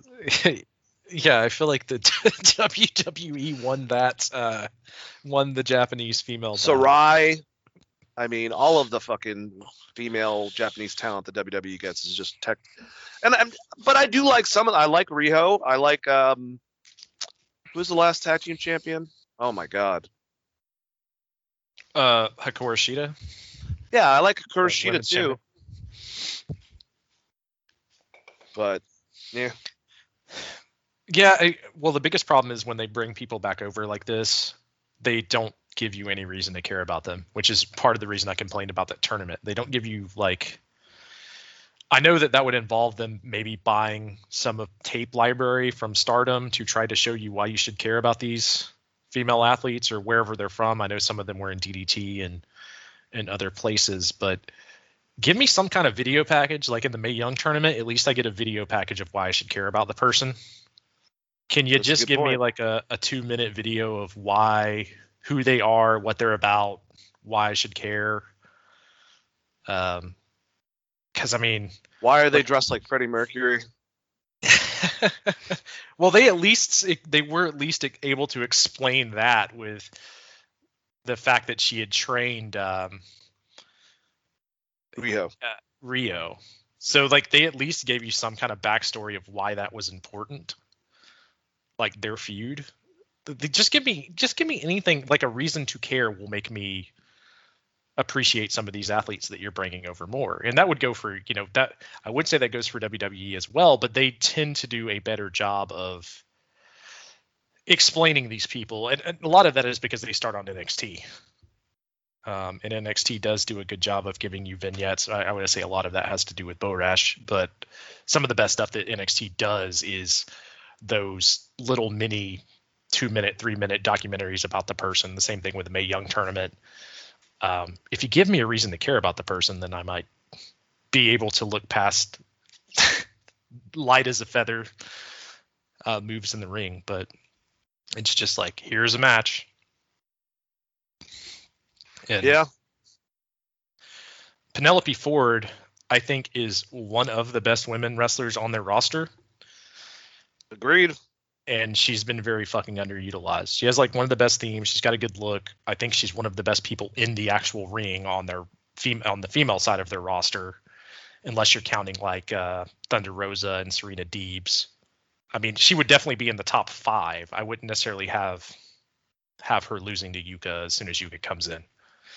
If you wanted to do like a uh, a fuck finish or something, or a roll up pin, or I don't know something, I, I wouldn't have had her win clean at least. No, I'm I'm completely with you on that, and uh, that's why I had to say it. I think that Penelope is one of the future stars on there. I don't know if I feel that way about Yuka Sakazaki, but it has nothing to do with her being a Joshi wrestler, uh, because Karoshida and Riho past champions, and I have no problem with them being on the top tier. They deserved it, but Penelope, I see at that level. I don't see Yuka Sakazaki, and they could have put someone else against her from the women's division to make sense of it or just had her lose even though it was her first match back. I mean, that happens all the time. So I don't know. Well, I mean, they need to accept the fact that Britt Baker is no longer a heel. They're also going to have to get over the like. People aren't going to cheer Yuka over Britt Baker. If that's what they're trying to build to, it's not going to work. Um, so what you could have done is position Penelope Ford as the heel against Britt Baker. So going this way to me seems like, hey, they're going to give Yuka a winning streak, and then she's going to be the next opponent for Britt Baker. The problem is, is fans like Britt Baker. She's not a heel anymore. It- you shouldn't have had that blood feud match and allowed her to get over the DMD thing. Fans are not going to boo her. It's just not going to happen. All right, let's get to our main event coffin match. Ethan Page, Darby Allin. I mean, this started off fucking crazy brawls. Um, Sting came out. Him and Scorpio Sky fought into the crowd. I really hope they get a singles match because I know Sky really wants to have a singles match with Sting, but I like that they got the two of them out of this whole entire match. So it was just one on one. Ethan Page, all ego against Darby Allin. They've talked about their feud going on for years, so they at least brought the information present of the match and their feud so far. I thought All Ego was a great heel when he he he milks the audience when they're really disliking what he's doing, like when he had him in the fucking what was it, a razor's edge off the second rope onto the fucking stairs and just held him in the air for a long period of time and uh, jumping out of the way of a coffin drop. It's like just just good heel maneuvers. Darby is a fucking maniac, especially placed by the end of the match. Once he rolled ego into the coffin, shut it, then did a coffin drop through the fucking coffin top. Um, obviously built a lot lighter, but still, that had to have sucked, especially since his back already got just smashed right into a fucking steel stairs set. Um, but Darby won, and I guess it's the blow off to their feud. But good stuff uh, either way. And uh, I what what the hell do you do as Ethan Page in that coffin? Like, how do you know where Darby's going to come to be able to move your body so you don't get fucking slammed by him? Um, that just that was so gnarly, man. And I, I believe it was Tony Schiavone with the great words. That was the final nail in the coffin of Ego Page or Ethan Page. Good stuff, Tony. Uh, great main event. What did you think about it, Chris? Absolutely loved it. Made Darby look like a star. To me, got Ethan Page more over than he was as a heel. Thought it was a really good match. He is really, really good at getting the crowd involved. Um, Ethan Page is very fucking underrated, actually. So I'm kind of glad to see him flesh out. I still feel really bad about his intro, like his first match with the defense over top of it. uh, but I'm glad he's been able to recover. I I love this match. I thought it was good. I love the interaction between Sting and Scorpio Sky. Uh, probably one of my favorite things of the week, wrestling wise. Yeah, I thought it was an excellent match, man. Um, yeah, it was definitely up there. You had some pretty good matches. I thought that Gargano and and Kross had a good match. Uh, I already talked about the match between, uh, or at least the blow off match with John Morrison, Ricochet. This match, and then we're going to talk about another good match uh, on SmackDown next. Ready to talk about the last show, Chris? Yeah, let's get it. All right, and then we'll get our our uh, predictions. All right, so the first match it started off first. Great to have Vince McMahon come out uh, and, and just comes out real quick and says, "Where where have you been? Or where the hell have you been?" And just goes in the back. Did you like that little intro, Chris, with Vince? Short, sweet, right to the point. Very Vince McMahon. Uh, yeah, it was fine. It was nice seeing Vince. I just kind of expected a little bit more. Um, considering the nation is coming out of a pandemic, I expected like a rah rah Vince speech, not just a "Where the hell have you been?" joke Vince. But Yeah, I I- can I- see. I- I can see what you're saying. you know, like think about like what he did after 9/11, right? Not to compare the two, but this was a pretty shitty year that involved a lot of Americans dying. I kind of expected like more of a Vince McMahon speech of how appreciative he was to be back with the fans and such, and we just got kind of a joke, which I guess is fine. Well, it would lead to a three on three match that we're all looking forward to, I would say. Roman Reigns and both uh, Usos, Jay and Jimmy, going against the tag team of Edge and the SmackDown Tag Team Champions, Rey Mysterio and Dominic Mysterio. Uh, I think the thing that I was talking about was the entrances more so than the match with this because of, you know, hearing the crowd react. Roman definitely had a very mixed but I think it's more of a positive in which the audience. It's not so much like John Cena back in the day, where John, you could tell it was the kids that were doing the yays and the adults that were doing the boos. For Roman, you know, some people like what he's doing, some people know that they should be booing him, and it's a mixture of all that. And he definitely got the loudest response. Edge got the biggest baby face pop. I mean, he's a legend, so what do you expect? And uh, you know, it was a fun match, uh, back and forth. But you know, Roman Reigns and the Usos would win uh, when Rey Mysterio got pinned at the end of it. Uh, just a lot of good stuff between Edge and uh, Roman, including that time after the match where you know Edge got the better, and or no, Roman was raising his titles basically, and then Edge just speared the shit out of him. Uh, but you know, this is a good way to open up the show were you more trying to find out who the audience was going to be behind than than caring about the actual match like me chris No, I thought the match was very good, and um, it's hard to tell because they piped in chants the entire fucking night.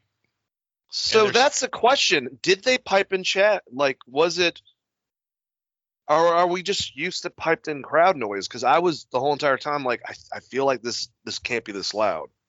Like they had to have piped something in. Uh, yeah, they definitely piped in, it, especially if you watch the Sami Zayn segment that comes later on when Justice for Sami.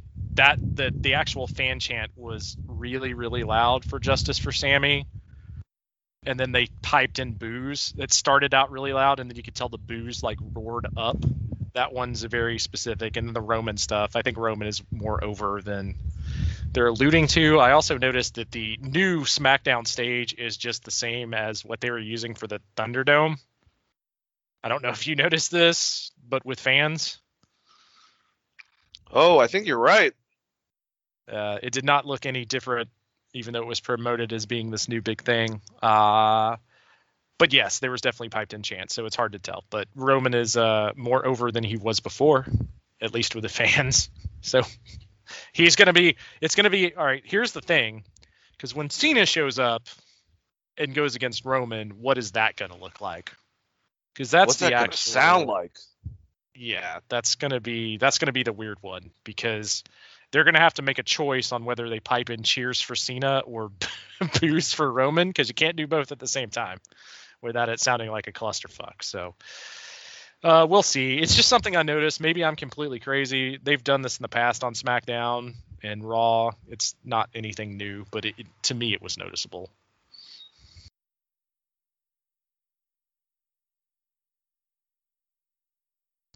Yeah, you basically are just like now that Vince really understands he can control the audience. He's just gonna use this constantly. Well, I mean, I, what what will happen is fans will just start being louder and doing opposite and being doing asshole chants. As long as Like- we don't have to hear the what chance. Uh, hopefully Ugh. everybody just starts saying EC Dub every time Paul comes out to see how much they try to pipe in over that. I'm gonna put that out on the internet just just for a test. If you're going to one of these WWE shows in the near future and you're listening to that, every time you see Paul Heyman, please chant like start an EC Dub chant. Uh, just so we can see Yeah. what's being piped in and what's not being piped in. All right, so back from the break, Kayla Braxton stops Edge and the Mysterios. Uh, you know, raises down on himself for the loss of the match, but you know, once that happens, takes Dominic out of the picture. Um, Edge wishes making Roman Reigns tap out like a bitch just now meant that his title win on Sunday was going to be easier, but knows he has to dig down and pull out something extra to get the job done. He goes on and says he'll be the most selfish son of a bitch. Uh, then we hear, you know, laughing, almost like the Joker, because Seth's voice is so fucking irritating, and clapping. Seth Rollins walks up. He's got the most ridiculous fucking Star Spangled Banner suit, just you know, blue with white uh, stars, and then like a red undershirt and red shoes. Just really milking up this whole entire drip thing, just looking visually basically. Ro- Ro- uh, Seth Rollins walks up, uh, goes on about how Reigns number win the Money in the Bank contract on Sunday, then cash it in and finish what he started seven years ago uh, when he should have ended Edge, Edge's uh, life. uh, basically, Edge grabs t- or God damn it, this thing's fucking just jumping up. But uh, yeah, basically, you know, just Seth Rollins being a dickhead and uh, wishing uh, Edge good luck in his match. Uh, obviously, being sarcastic. So we're just building up for post, you know, Money in the Bank for SummerSlam. Seth Rollins versus Edge. That's what this really screamed to me, Chris. Same for me as well, just because I assume that Drew McIntyre is winning Money in the Bank, so the SmackDown side doesn't matter as much. Um, but yeah, this was a fun little interaction. Also, are we gonna get any? Did Morse is Morrison in Money in the Bank? I'm trying to remember. Yeah, and we'll go over all the people, but stacked fucking Money in the Bank. Everyone that you'd want a ladder match, pretty much. We get Seth Drip Drip versus Johnny Drip Drip, which I'm looking super forward to. You need Pat McAfee on that announcing team because he will make that connection and say something. It's the battle of the drip. Pat McAfee had more drip than anyone on the show, dressed like a rodeo participant. At one point, he's on the fucking table dancing to uh, Shinsuke's music, which was. I fucking love this guy. I, he he was great. He was great the entire show. Yeah, he was. All right, Sami Zayn comes out, starts talking about his conspiracies. Like you said, there was definitely a justice for Sammy chant going on. Um, but then he starts berating Texas and talks about what he's going to do. And out of nowhere, returning Finn Balor comes out. Sammy uh, congratulates him for being back, and it looks like he's going to go for a handshake and then ends up trying to clothesline him. Finn Balor takes this, reverses it, uh, gives him what the hell's it called? The thing that he does that also Tanahashi does and Seth does and every fucking other person. Um, I can't remember the damn name of the move, but anyways, gives him drop kick in the corner, followed by the coup de grace. Uh, fans seem pretty damn into Finn Balor. He didn't seem too damn smiley. Do you think they're gonna fucking finally let him act the way he's been acting on NXT on the main product? Basically, the same egotistical but confident, you know, Prince Devitt style that he kind of had on NXT, Chris? Or do you think that he's gonna go back to smiling a bunch and shit? Uh, I don't know. That's hard to say. It- It looks like he's going to be a babyface, right? If he's coming out and attacking Sammy, which that should be a fucking great match. Have we gotten that match before, him and Sammy? Probably in NXT, I would assume. Oh, no, because Sammy got taken out by Kevin Owens. Hmm. So that would have been before Finn came in and won the title. So I don't remember. And then Finn got hurt. So I don't know that we've had. This should be a really fucking great match. I'm looking forward to that when they set that up. But uh, I, as far as what he's going to be, I have no idea. I do want to give a shout out to whoever, whoever was four rows back hard cam with the sign that says John Cena hates freedom. Shout out to that guy. Just because that sign was fucking hilarious. I'm I'm assuming it was a shot at the the China Fast and the Furious stuff. That was a really funny sign. That's hilarious. um, but yeah, I I'm hyped for this just because Sammy's not going against Kevin Owens and him and Finn Balor should have a easily could have a show stealing match if they're going to put them on the actual show together. Uh, which well they won't because the pay per view. Uh, well, I don't know. I haven't looked at Twitter today. Maybe they put them in the fucking opening, whatever they call it, the undercard or the uh, what do they call it? Shit, the pre-show. Pre-show. Yeah, I haven't looked at Twitter, so maybe they did book that match. I don't, I don't know, but that should be when that match happens. It will be really fucking good between him and Finn, and uh, I like this segment. There was piped in crowd noises. Uh, you could tell that the fans were super behind Finn. You could just look at the crowd doing his gimmick. He, seems like he is more over with the main roster crowd than he was in NXT, which is kind of weird. Seems like he's more well, maybe just because of the turn itself, but more over with the crowd than he was before he was in NXT in in in WWE on the main roster. I think people were maybe just like a little disheartened that he got kicked off the main roster to begin with. So maybe they're just excited to see him back. But I don't know. It seemed like he would he got a pretty big pop. I mean the the pops of the night to me were like Reigns, which was not like necessarily a babyface pop, but noise wise was fucking massive. Edge and then probably Finn Balor coming out was a huge huge moment. Well, definitely uh, three superstars in WWE. All right, we had a tag match uh, with Nox, Nox and Shotzi going against in a non-title match with Natalya and uh, Tamina. Uh, if they won, basically they would get a title shot. So they're building up that already, and I have no clue if it's going to be on the show.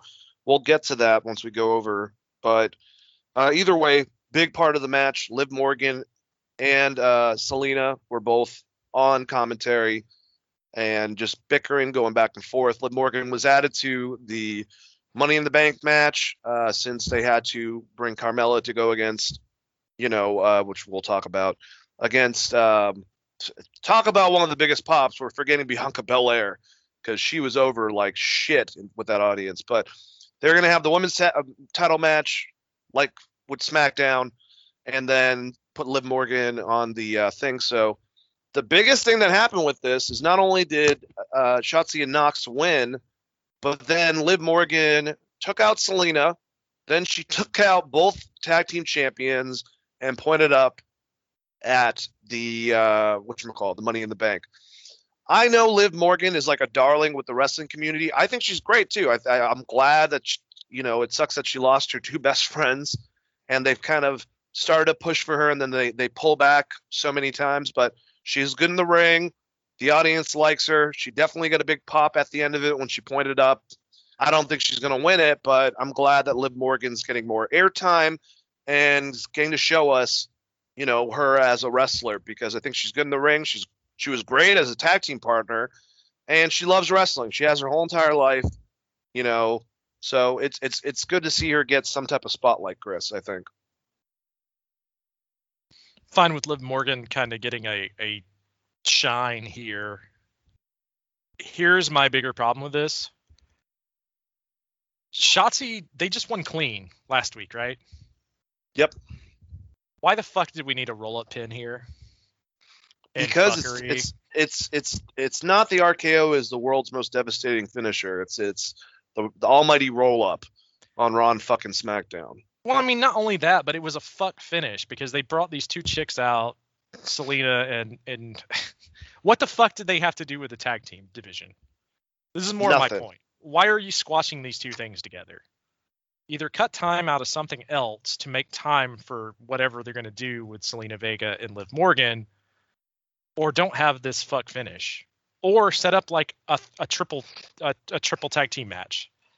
You know what I mean? Like to me, it just took away from both of the feuds because you just combined two things together, and it also made your new baby faces, Shotzi. I'm assuming they're baby faces here. Um, Shotzi and Tegan Nox look kind of weak because they had to get a roll up win off an interference after getting a clean win last week. So booking wise, I fucking hated it.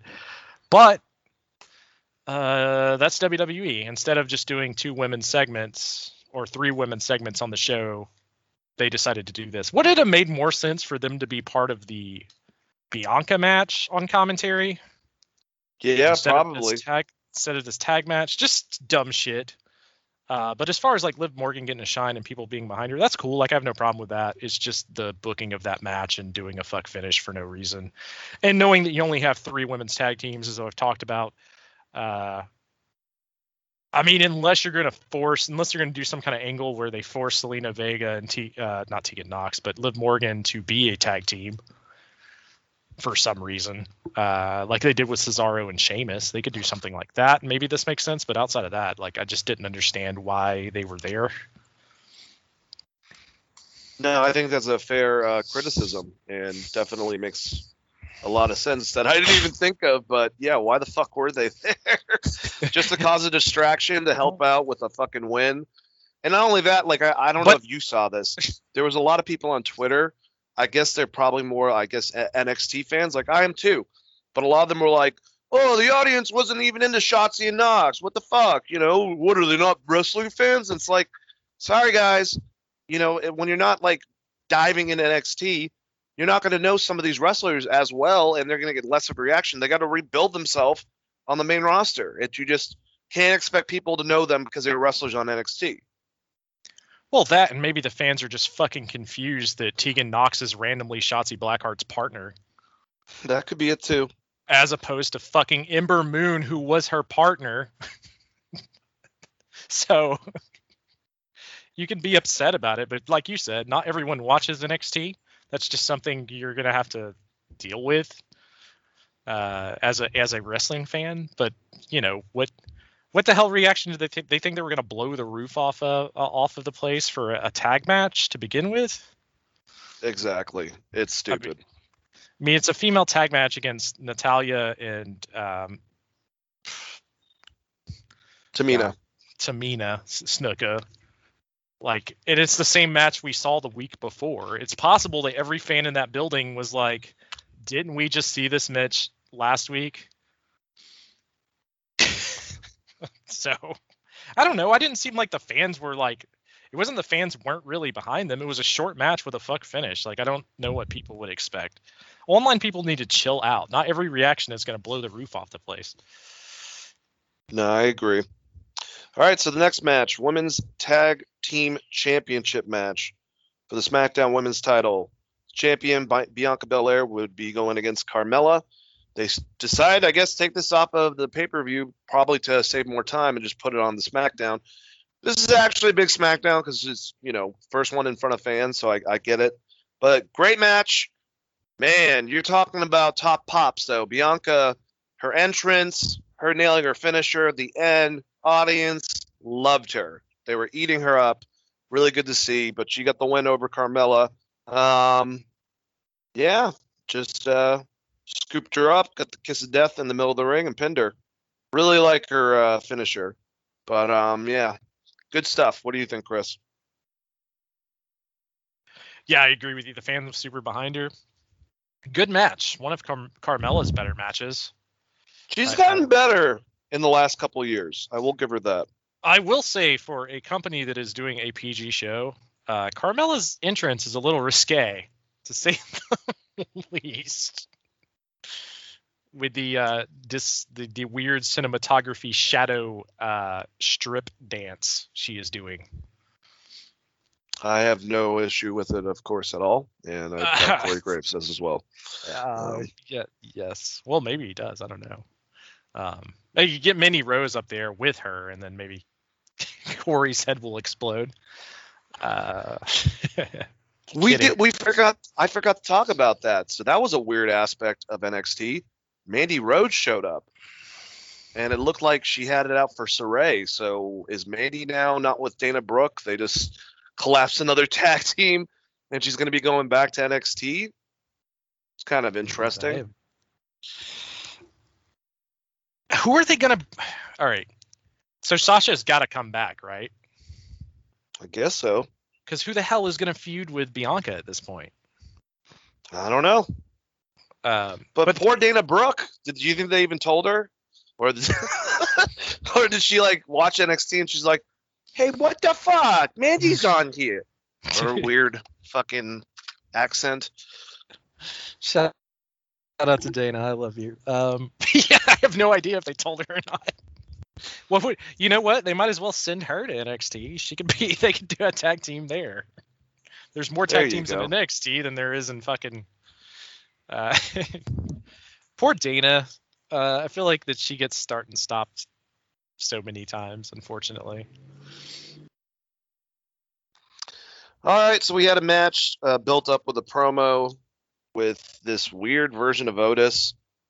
Like, what the fuck is going on with Otis? Otis was one of the most over, in a funny way, lovable. A year ago, he was going to win the Money in the Bank this year. He's like Lemmy from fucking uh, what call it Of Mice and Men, for Christ's sakes. Like this big, dumb monster dude that you think is might break some rabbit you know, neck on accident petting it or some shit. And then Chad Gable, who is one of their best in ring workers, are his fucking manager. Regardless, he had a good match with Cesaro, ended in the DQ. So we're gonna extend this, I guess, um, for whatever reason. But Otis and him were having a good match until the ending, where, you know, uh, what you call it, uh, got involved. Uh, the fuck, Gable got involved and they started double teaming him. So maybe maybe Davy Boy will come and save Cesaro next week, and we'll get two on two. Does uh, unless does Chad Gable even wrestle anymore? You know, I thought that he was a collegiate wrestler and a fucking Olympian, but let's have him be Otis's fucking speaking his his his mouthpiece, since that was definitely Chad's most uh capable aspect when it came to pro wrestling. His promos. Otis So- is better on the mic than Chad Gable, and Chad Gable's better wrestler than fucking Otis. Stupid. Um, yeah, I agree with all the points you just made. I do hope that they do a Cesaro versus Chad Gable match, though, just because in ring that should be a very, very, very good fucking match. Um, but yeah, it's a weird one for sure. It's Um, it's a it's a weird one for fucking sure. The um, hmm, what's the best way to put this? Otis, like, at least they're pulling Otis out of the comedy gimmick because they they were never had any serious plans for him to be a champion. But it is just a weird juxtaposition of what his character was last year at Money in the Bank versus now. And they did the wrestlers court thing, and then they never paid off him versus his old tag partner, uh, Tucker. Like they've done this guy really wrong, and it's also just hilarious to know that They took Gable, Mandy Rose away from him. yeah, Chad Gable what used to be called Shorty G, but he's like the same height as fucking Otis, and they're in this weird group. This weird group together. I I don't know. I mean, at first I thought they were just going to be a tag team, which I was fine with. Like if they were just a heel tag team or whatever. But this is it's a bit odd. I will say this: out of this segment, I did buy one of those Cesaro shirts that says That's it don't good. mean a thing if you ain't got that swing. which is is pretty good. Um, yeah, I don't know. Match itself was fine up to the DK DQ finish. I'm assuming that he's going to end up beating Otis at some point, and Chad Gable is going to have to try to show Otis how it's done, and you get Cesaro versus Chad Gable, which should be a good match, right? Yep. Uh, this next segment I loved, man. So Kayla Braxton's in the back. We do know, or you know, if you're more, I guess, diehard, she hosts the SmackDown, the Talking Smack show with Paul Heyman usually, and they're back and forth great. Actually, I think Paul's helped her become better at at commentating, get natural behind the mic uh, because of that interaction that she has. But they show what happened during the match beginning uh, with Roman Reigns, uh, and then she's knocking on the door. Uh, Paul Heyman comes out. She brings up Edge, and Heyman cuts her off. He says Edge uh, sinned uh, tonight, and he will confess and atone for those sins this Sunday at the pay per view, and then have those sins beaten out of him by Reigns. Heyman goes on and says that he just gave Kayla not just a prediction, but it's uh, and then Big interrupts yelling his usual intro, uh, then goes over and says that he's going to win the Money in the Bank contract this Sunday. Big E jokes that it appears that Edge has a hold of Reigns. Uh, Big E gets a good laugh at this and keeps on repeating it, um, while Paul Heyman just looked completely pissed off. Another thing that happens on Talking Smack is every time Big E comes out, he usually berates and touches Paul Heyman inappropriately, which makes him feel uncomfortable and pissed off. So good shit. I love Big E. Uh, just funny stuff in general. What'd you think, Chris? Dude, I died laughing when out of nowhere I heard, "Oh, Paul Heyman!" and Paul's eyes, just how amazing his facial expressions are. He's like a deer in headlights all of a sudden, like, oh no. But as we all know, if Paul Heyman says it's not a prediction, it's a promise, that that's a guarantee. That's the Paul Heyman guarantee. He's always been right when he says that. Brock Lesnar has never lost a match when he says that. So I love that they at least teased you with it and he got cut off. That gives you hope that maybe Reigns will lose against Edge if you dig into stuff that deeply, I guess. Uh, but yes, Biggie was hilarious here. That was a fun segment. And Paul, like you said, Paul, just Paul's ability to emote facial expressions with stuff like that's fucking hilarious. And I love that Biggie is just consistently making him feel uncomfortable. Oh my god, I just love it. It's How so you- great. Just the interactions. How do you feel about uh, Big E's new theme music, by the way? It's fine. I mean, I kind of just miss him with the New Day music. I don't know. It's weird not having him. I mean, they're still the New Day. They're just on different shows, so why not have him come out to the same shit he's always come out to? Yeah, I agree with you. Uh, your mic kind of cut out there, Dane. Oh, is it okay now? Yeah, you're back. Okay. Yeah, I, I, I just think that I like the New Day stuff better than his current theme music. I do like the Titantron with the uh, WWE comic, the Big E comic book stuff. That's kind of cool. Yeah, that is pretty pretty cool. All right, so before we get to the main event, we had I'm sorry. Baron Corbin came out. Of course, he got what chance booed. Then towards the end, when he came up with his concept to get money back, a little bit of cheering just because it was absolutely ridiculous. But as dumb as this is, it's Baron's doing a good job with it. I think. Uh, you know, he talks about the fact that he he lost he lost everything: his crown, his car, savings, investments, the the the the bank's going to foreclose on his house, and he says his little baby two year old girl, you know, has to eat pasta out of a can and get food poisoning instead of normal ragu. Which, by the way, as an Italian, that's a complete insult. But thank you very much, Corbin. But uh, he he started a website called CorbinFundMe.com, uh, which is very similar to GoFundMe. Weird. And his goal is a hundred thousand dollars. And then you know basically starts telling people that they have money so they could donate and kind of going with that. Kevin Owens comes out, the first entrance for this match. Uh, Corbin basically says that he knows that Kevin's very frugal with his money, which is a kind of a known thing within the wrestling community that Kevin doesn't spend a lot of money while he's out and does stuff similar that Mick Foley and Owen Hart did to save, and said that he can definitely, you know, give him something. So, of course, Kevin Owens turns that with a stunner. So I don't know if we're gonna have Corbin and Owens in the future, but regardless, this shit was making me. This was legitimately making me laugh, Chris. So uh, I don't know how you felt about it, but broke Baron Corbin, who's like telling people they should feel bad for him and that they need to give him money, I, I find pretty hilarious. Yeah, I enjoyed this. I thought it was very funny too. The CorbinFundMe.com is a real thing, by the way. Yep. And I wish they would have doubled down and let people donate and then just gave the money to charity somehow and screwed him out of it. you know, like like or just play it up as a gimmick, but all the money like there's a little thing that says like the money goes to the Warrior Foundation or something because I feel like people would have donated to this.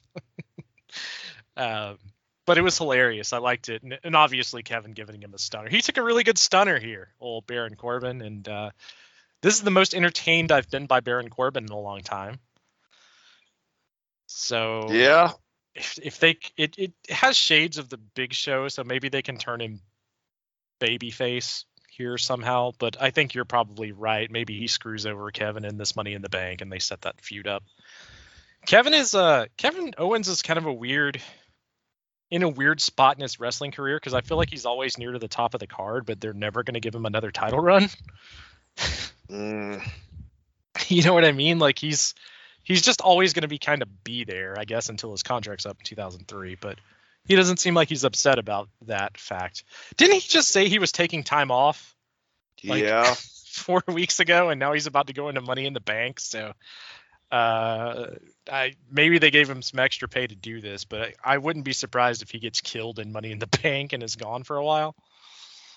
You know who they could do that with is Baron Corbin. If they want to bring him, have him throw him off the whatever the stage through a bunch of tables, he's dead, and whenever he comes back, he can just go after Baron Corbin, I guess. yeah that that that's pretty that's kind of what i was thinking and going with so just because kevin said he needed some time off which god kevin kevin's like one of those guys that has been there week in and week out for a long ass time Years. um, I, he's had a couple injuries here and there but i don't remember him missing any extensive amount of time And he's definitely one of the guys that does a lot of stupid shit. I will say that too. Um, not too bad in this next match, but I mean, Well- he still went through an announce table. That was elbow drop looked fucking terrible.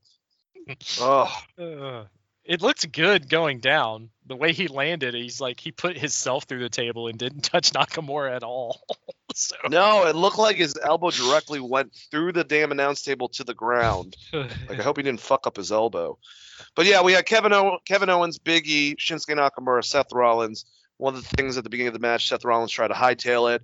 Uh, of course, they got him back and um, kind of laid low towards the end, tried to put Shinsuke through a table. Kevin Owens stopped him. Then Kevin Owens proceeded to do it, which took out two guys and gave um, you know uh, Seth a chance to get in, take out uh, Big E, and then what did he do? I think he gave him the curb stomp on top of the the chair or something like that. Um, no, on the ladder. curb That looked gnarly. Yeah. And then Rollins got the pin. Pretty damn good match. Just a four on four match to get you more excited. And this to me means that Seth Rollins is not going to win the uh, the match with uh, WWE math since he was going and standing tall after this. And then, of course, he does the ceremonial thing of climbing the ladder, grabbing the briefcase, and saying, I'm not going to win this, like happens every year. Good match. What'd you think about the whole thing, Chris?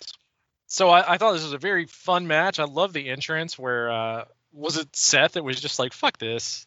It just got out of the ring and left as soon as it started. Was like, Yeah, Try to did I have hightail this?" and then Oh, we forgot to talk about the amazing Rick Boogs, who is on everyone's mouth, including Chris Jericho, who put him over on the uh, Keeping It 100 podcast. Really likes his stuff. My question, though, to you, Chris, this guy was a legitimate indie wrestler. I hate that they made him change his name from Eric Bugenhagen to just Rick Boogs, but whatever. He still like is able to do it. He's got a lot of personality. He's an ex collegiate wrestler, you know, in high school and college. When the fuck are we gonna see this guy wrestle? Is he just gonna intro Nakamura forever? I don't know. Eventually, I guess he's gonna turn on Nakamura, right? But Possibly. But do you want him as a heel? how, how do you feel if you're Elias and there's this other guy playing guitar doing the Ah, same Fuck. doing the same fucking gimmick? Um, yeah, I don't know. I've heard good things about him. I've seen a couple of his indie matches, but yeah, you you have a point. I don't know what they're gonna do with him. Maybe you know Shinsuke and him tag. That's a good idea. I like that. But a lot of personality, man, and uh fucking for some reason, man, it makes Pat McAfee just go absolutely crazy in his pants. Do you like that uh, Kevin Owens had enough respect for fucking Nakamura that he didn't frog splash him or senton him? Because when he went to that ladder, I was like, he's about to squish the fuck out of Nakamura. Yeah, he protected his ass for sure. and, and then he did the elbow drop instead. Which was the last time you saw Kevin Owens do an elbow drop? I don't think ever. I don't remember. I thought for sure he was going to frog splash him through the fucking table, and then he went with the elbow drop and put his hip through the table before touching Nakamura. Uh, so maybe Nakamura is nursing an injury or something, or maybe Kevin's like, "Hey, I don't want to squish this old man." I don't know what it was, but it just it was it just made me giggle a little bit. But I love the intro spot where Seth was like being a shitbag heel. He's like, "Fuck this! Why am I even in this match?" And then you get Big E hitting the uh, spear and then immediately Kevin Owens hitting the senton over the ropes, and then uh, Nakamura. the knee. For... Is it just me? And I'm not trying to pick on AEW in this, but when it comes to sequences, especially ones on the outside like that, I just feel like WWE differentiates everyone, has them do individual things, and they're not looking over their fucking shoulder the whole entire time for the guy to get, you know, thrown out or some shit. well, I mean, there's a hell of a lot of fucking talent in this match too. That's a good point. To be fair, I mean, you- you're talking about Tyler Black, Kevin Steen, Nakamura, and uh, newly but great Big E. I mean, all of those guys are fucking phenomenal. So, and also WWE's just different. They work a different style. We probably would have seen seen more dives if it was AEW, but That's I what I'm saying. that- There would have been five more, and they all would have been Tope con Hilos over the top. yes, you're probably right. Uh, but this that was fun. That was a fun opening, and the match itself was good. But I mean, it, would- it basically just turned into a clusterfuck after that. Uh, Oh yeah. broke down outside the ring. But I will give them credit. When they came back from all those intros, they had eight minutes left. That shit got done right at like 9:59, 45 on my DVR. and that involved uh, them. all of those spots plus Kevin Owens going through the announce table in a curb stomp on a ladder and Seth going to the top to point at the briefcase. They got that all done in nine minutes. Uh, so good for them. But that made me excited for this match because all of those guys, and like I said, I think when we were talking about this last weekend, I was like, I can't remember Nakamura ever being in a ladder match. It's gonna be interesting, man. Him and Drew, I, I feel like are the two guys that are the ones that you wouldn't expect to be in ladder matches the most out of all the guys that are involved. Yeah, for sure. Drew is going to be playing the Kane role in this fucking thing, but probably winning. Yeah, he might do something crazy though, just to fucking prove that he can do it. Um, he likes to do that sometimes, like when he does when he does the Tope con Hilo to the outside.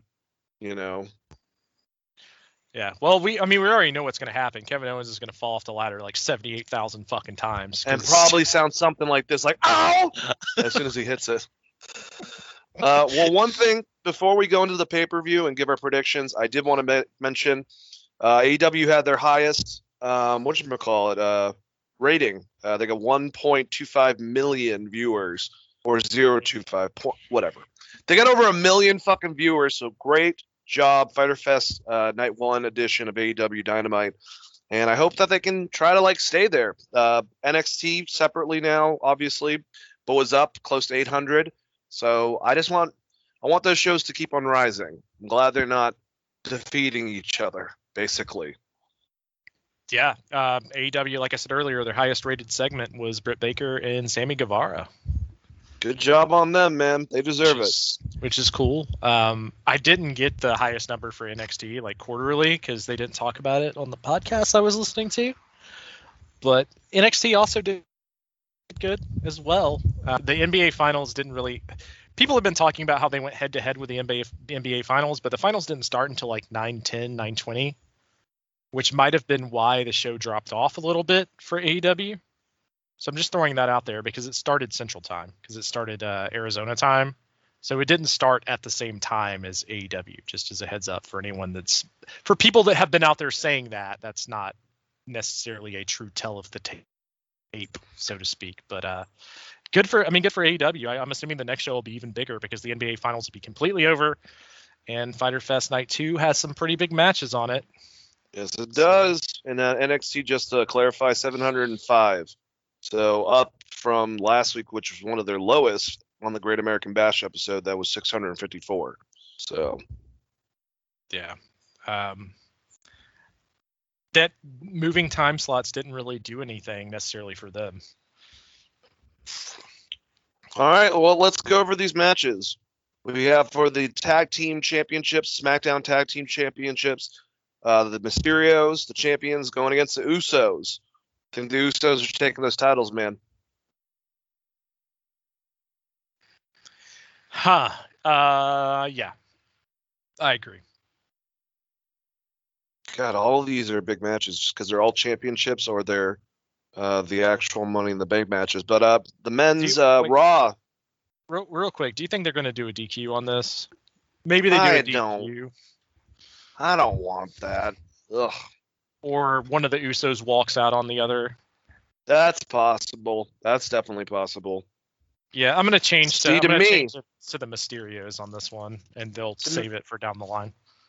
To me, it would make more sense to have them win the titles and then lose for whoever loses it, and that caused the other brother to start shit with that one because they lost the tag team titles. So they could do that as well. Just saying. Yeah, I agree with you. It's um, It's either or. This is about them more so than it's about the Mysterios. uh, Even if the Mysterios win. Unfortunately for Ray. All right, so AJ Styles and Omos versus the Vikings.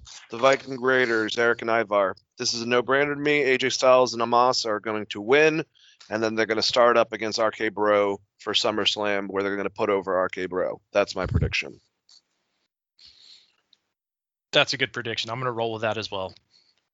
All right, let's get into um, the women's uh, Raw Women's Championship: Rhea Ripley versus Charlotte Flair.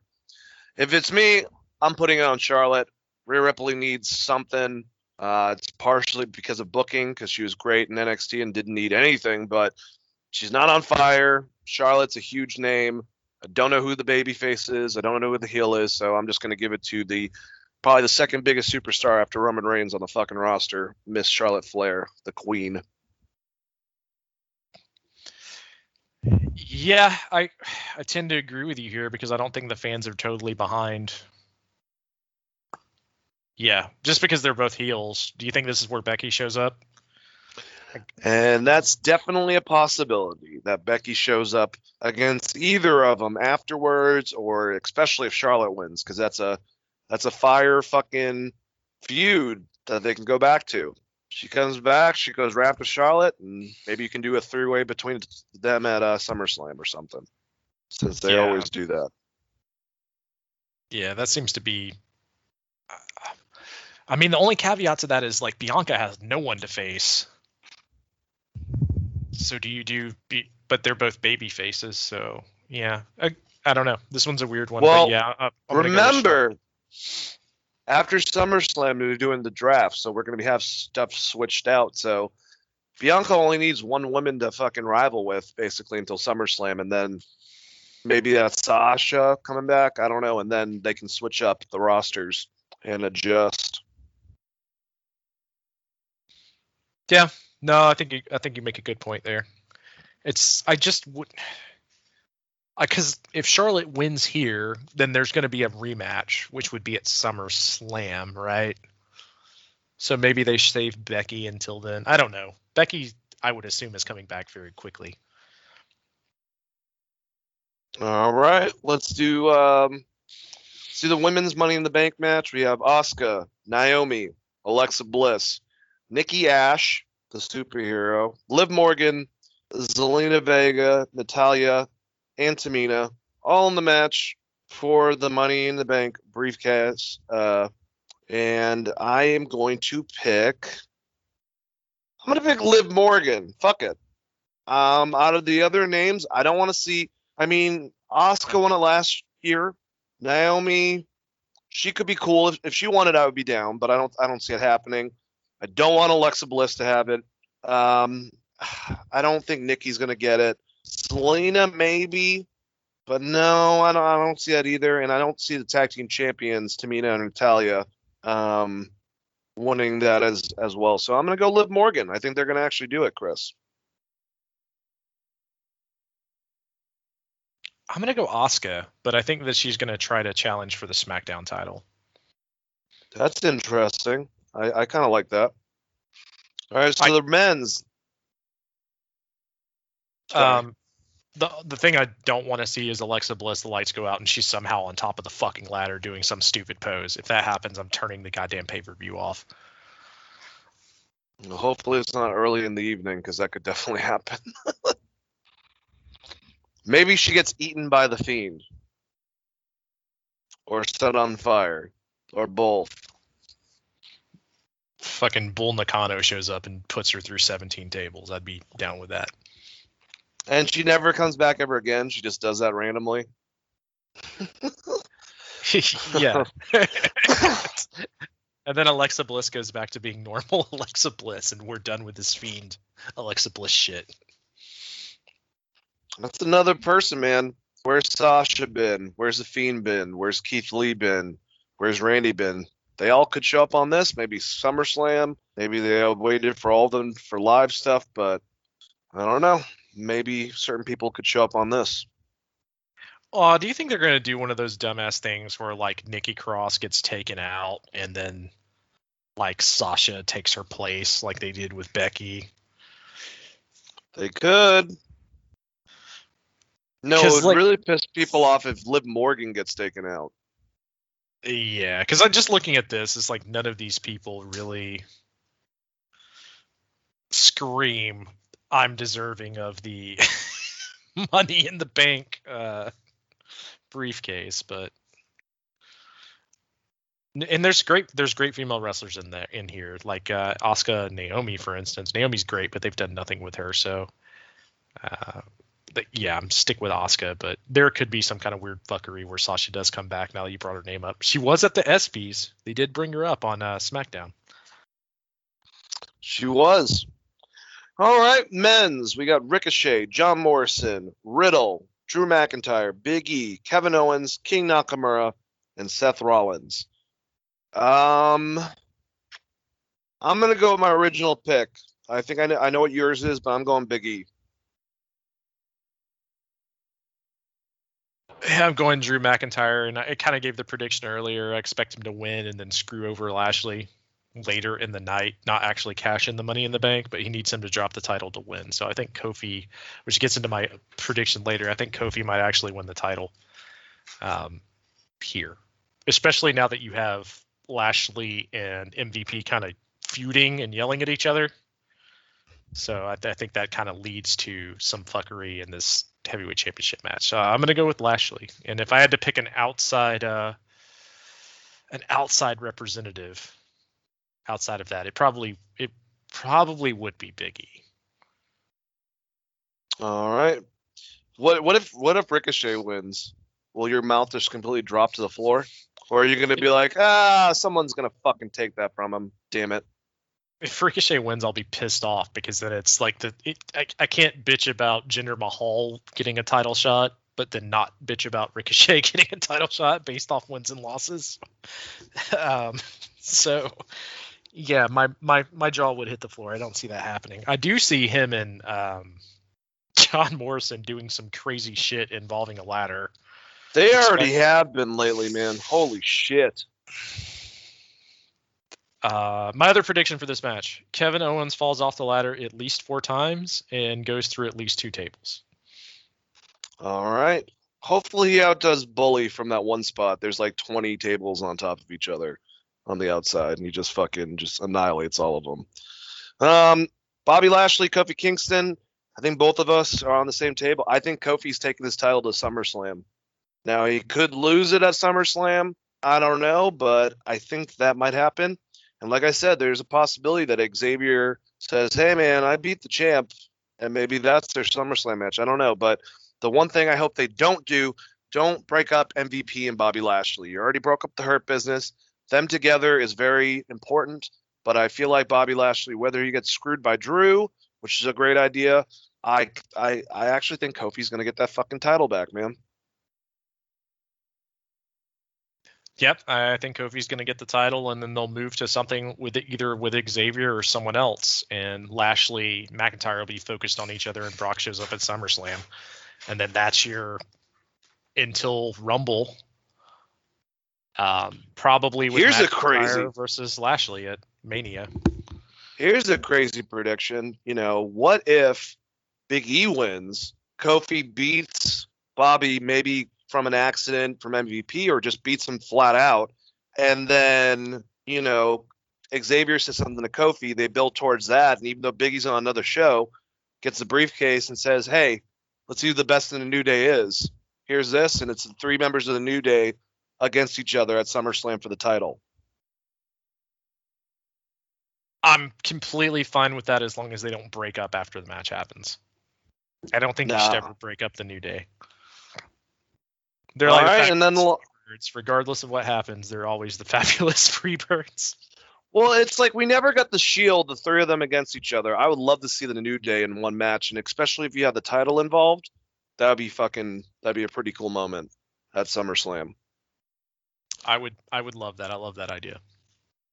All right, last one. Roman Reigns, Paul Heyman in his corner going against Edge.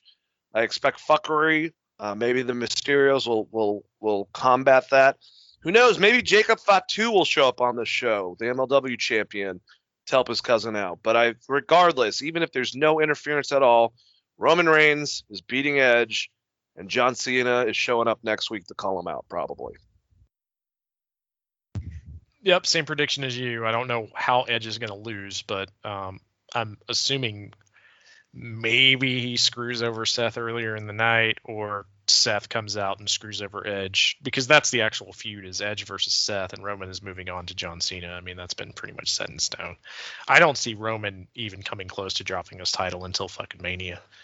So um, that's unfortunate for Edge, but at least he'll have a good little run with Seth. And depending on who they can get for Roman, which the idea I think is The Rock for Mania, um, it could end up being Seth versus Roman, depending on how they build this fucking thing.